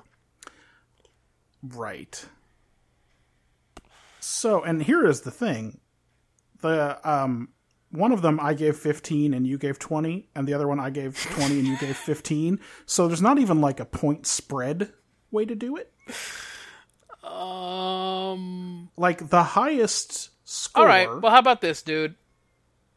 Execution. you think execution's going to be the the winner It's the most important thing, right? Was this episode a thing? How'd it do? Was it anything? Okay, I think probably probably you're right that it should be one of the first two or maybe the combined first two in the sense that those are about the episode in a vacuum Oh, we should have thought about this before we got on the where- show, but we didn't where know this was going to happen. We should have thought about this 16 weeks ago Yeah. or where world building and characterization are, are in context. Okay, okay, okay, okay. I got another idea. I got another idea. Okay. You know how Ben always talks about how we should bring our enjoyment into the s- score? Yeah, but we're going to be split on it. Tiebreak. en- What? Yeah, I thought I enjoyed Fusion better than Galileo 7. Oh, sh- despite the nasty old sex dreams? Yeah, I did not like that. I didn't like that that happened, but I really liked how Trip was sweet with that Vulcan, with the chubby Vulcan. Dang. Whereas everyone in the Galileo Seven was just a racist. God damn it. Well, the only one that's going to solve this is giving it to Ben. I think that's the only way we get a single outcome from this, Yeah. for sure. Unless you just want to call it tie. Just give them both a win or something. I don't know. I mean, I could give them both half a win. No. Half Why a not? win? But why not? We're f- stuck, people. How about this? Ooh, how about this? We leave it open for a little while f- as to who the winner is, and we need suggestions. Okay, so ma- like we'll make this mailbag. Well, Either don't wanna mailbag or the make it next mailbag. uh, track. by the next Star Trek episode. So let us know, other listeners. Yes, we are only a few of you. We understand this. Please tell And- us how this should be settled. By the way, it's- it's not cute. You can't write in and say the 37's won. That was, by the way, that's what Ben and my decision was this week, also. But That's right. You guys both picked that to win, but I fucking well, no, you talked me crushed down, it. so it actually ended up tied with Fusion for me. I cr- I crushed it. Yeah, you you destroyed the 37. So no being cute between the Galileo 7 and Fusion. Yeah. uh, it's gonna. Be, s- I I understand the Galileo 7's one of the five episodes of Star Trek you remember. I'm saying like don't Miri, even. it I don't wasn't even want good. them to pick between the episodes. I just want them to pick the criteria. I want Oh, them to pick tell the us criteria. what the best tiebreaker should be if we get into ties. What is the tiebreaker? So we could go with Ben, and then if anyone else ever starts playing along, it it just General fan voting. yeah, it's just not settled is the problem for me. I don't want to have to. I don't want to relitigate. Okay. So we could also But, do yeah. it by execution. We could do it by enjoyment factor. We could do it by there are a number of things, but a lot of them are going to lead to us being tied. So that's why we might need multiple tiebreakers. But Yep. Uh, write in and let us know, like, or if you're just mean- like give them a tie, who cares? or we can just give them a tie. Yeah, write write in and let us know what we should do about this goddamn conundrum. Uh, can we give it to the episode conundrum? Yeah, I think it's the winner because no, there's nasty sex in it. I don't like it. Oh, it's true. It's got it's got weird stuff. I don't like what happens in that no, episode. No, no, no. Ensign, Ensign Rowe and Commander Riker, they do it b- twice at least. I don't I don't like how I don't like Ro take Ro Ro really makes a lot of assumptions. Not She just takes her. some liberties in that episode. Not just her. Worf has a sash. That's true. Oh, I wish we were rating that episode. Damn it! Well, that episode's better than either of these two. All right. It's got, So- Kier- it's got Kieran McDuff, my favorite character. If you know, if anybody has an opinion, let us know. Otherwise, we'll have to figure this out. I don't know. Yeah. Otherwise, it is a mystery. We're in fucking crisis now. Yeah. Oh, also, if you think this is an excuse for us to end the project, Oh yeah, If let us know it- if we could just stop. yeah, if this broke the whole thing and now it- we should just stop, just to be fair. If the project was ill-conceived, Matt, I literally, I literally came to you with this proposal as a joke. Yeah, but you know, I thought this was an insane suggestion that we could never do. I'm gonna watch the Star Treks anyway. I guess so. Is what I figured, and now so many weeks later, I'm real mad about how much I have to do for Star Trek. It's a, it's it's kind of a lot. takes up all my fucking free time. I'm trying to play for honor. I gotta pod this thing for ten hours. It's a ten hour pod. All right. So that's everything. So we don't really have a winner. We'll figure it out. But that's that's this week. So what's what's sort of the next episode's gonna be? All right, so next week we get um we get a little bit of a reprieve and at least there should at least be some stuff that's fun to watch. So uh for for the original series we have The Squire of Gothos.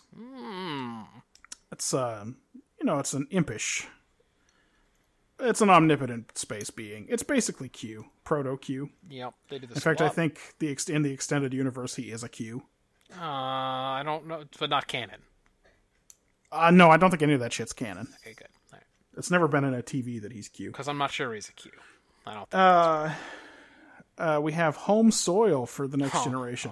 a very bad episode that I am very much looking forward to watching. gonna be amazing. I'm gonna have to give it's it like got- five points, and I'm gonna enjoy it so much. It's got it's got one particular buck wild moment that we'll probably never stop talking about. Uh, the characterization's gonna be uh, just off the wall. It's it's wild. Um, uh, for DS9, Dramatis Personae. No, I have no, idea what it was. The only thing I know about this episode is that it actually filmed before The Forsaken.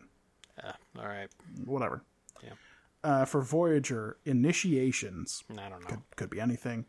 And for Enterprise, Rogue Planet, which does not sound good. No, That sounds like a standalone 1950s sci-fi movie. So I think that's one- I think that's one of those Mission Impossible movies. Mission Impossible Six, Rogue, Rogue- Rogue Planet. Rogue Planet, yeah. Yep. That's what we're watching next week. So uh, we'll enjoy it for Home Soil, Yeah, yeah, yeah, that's good. That's something I have something to look forward to. and I get to watch Home Soil first because it, when the bow breaks was my lowest scoring episode. It was a piece of shit, but Voyager was my worst. Damn it! yep. Yeah, if you hadn't hated the 37 so much, we could be out of this tie situation, or maybe in a three-way tie situation, which would be insane. I should have given it a few more points. you Damn just it! Found, if you just found, you would have had to find five more points, well, I couldn't. and and you wouldn't have to watch Initiations first next week. You'd get to watch. Well, you'd still have to watch Deep Space Nine. Doesn't matter. all right, anyway. That's what we're watching next week. Tweet us at Brother Date. Um, Tell us what the fuck we should do. Yeah, uh, you can also send us regular mail too, because next week's a mailbag. Um, then uh, you can also find us at brotherdate.com. You can do the iTunes subscriptions. Uh, sorry if we had any audio difficulties early in the episode, and um, you know, uh, we'll see you around. But peace.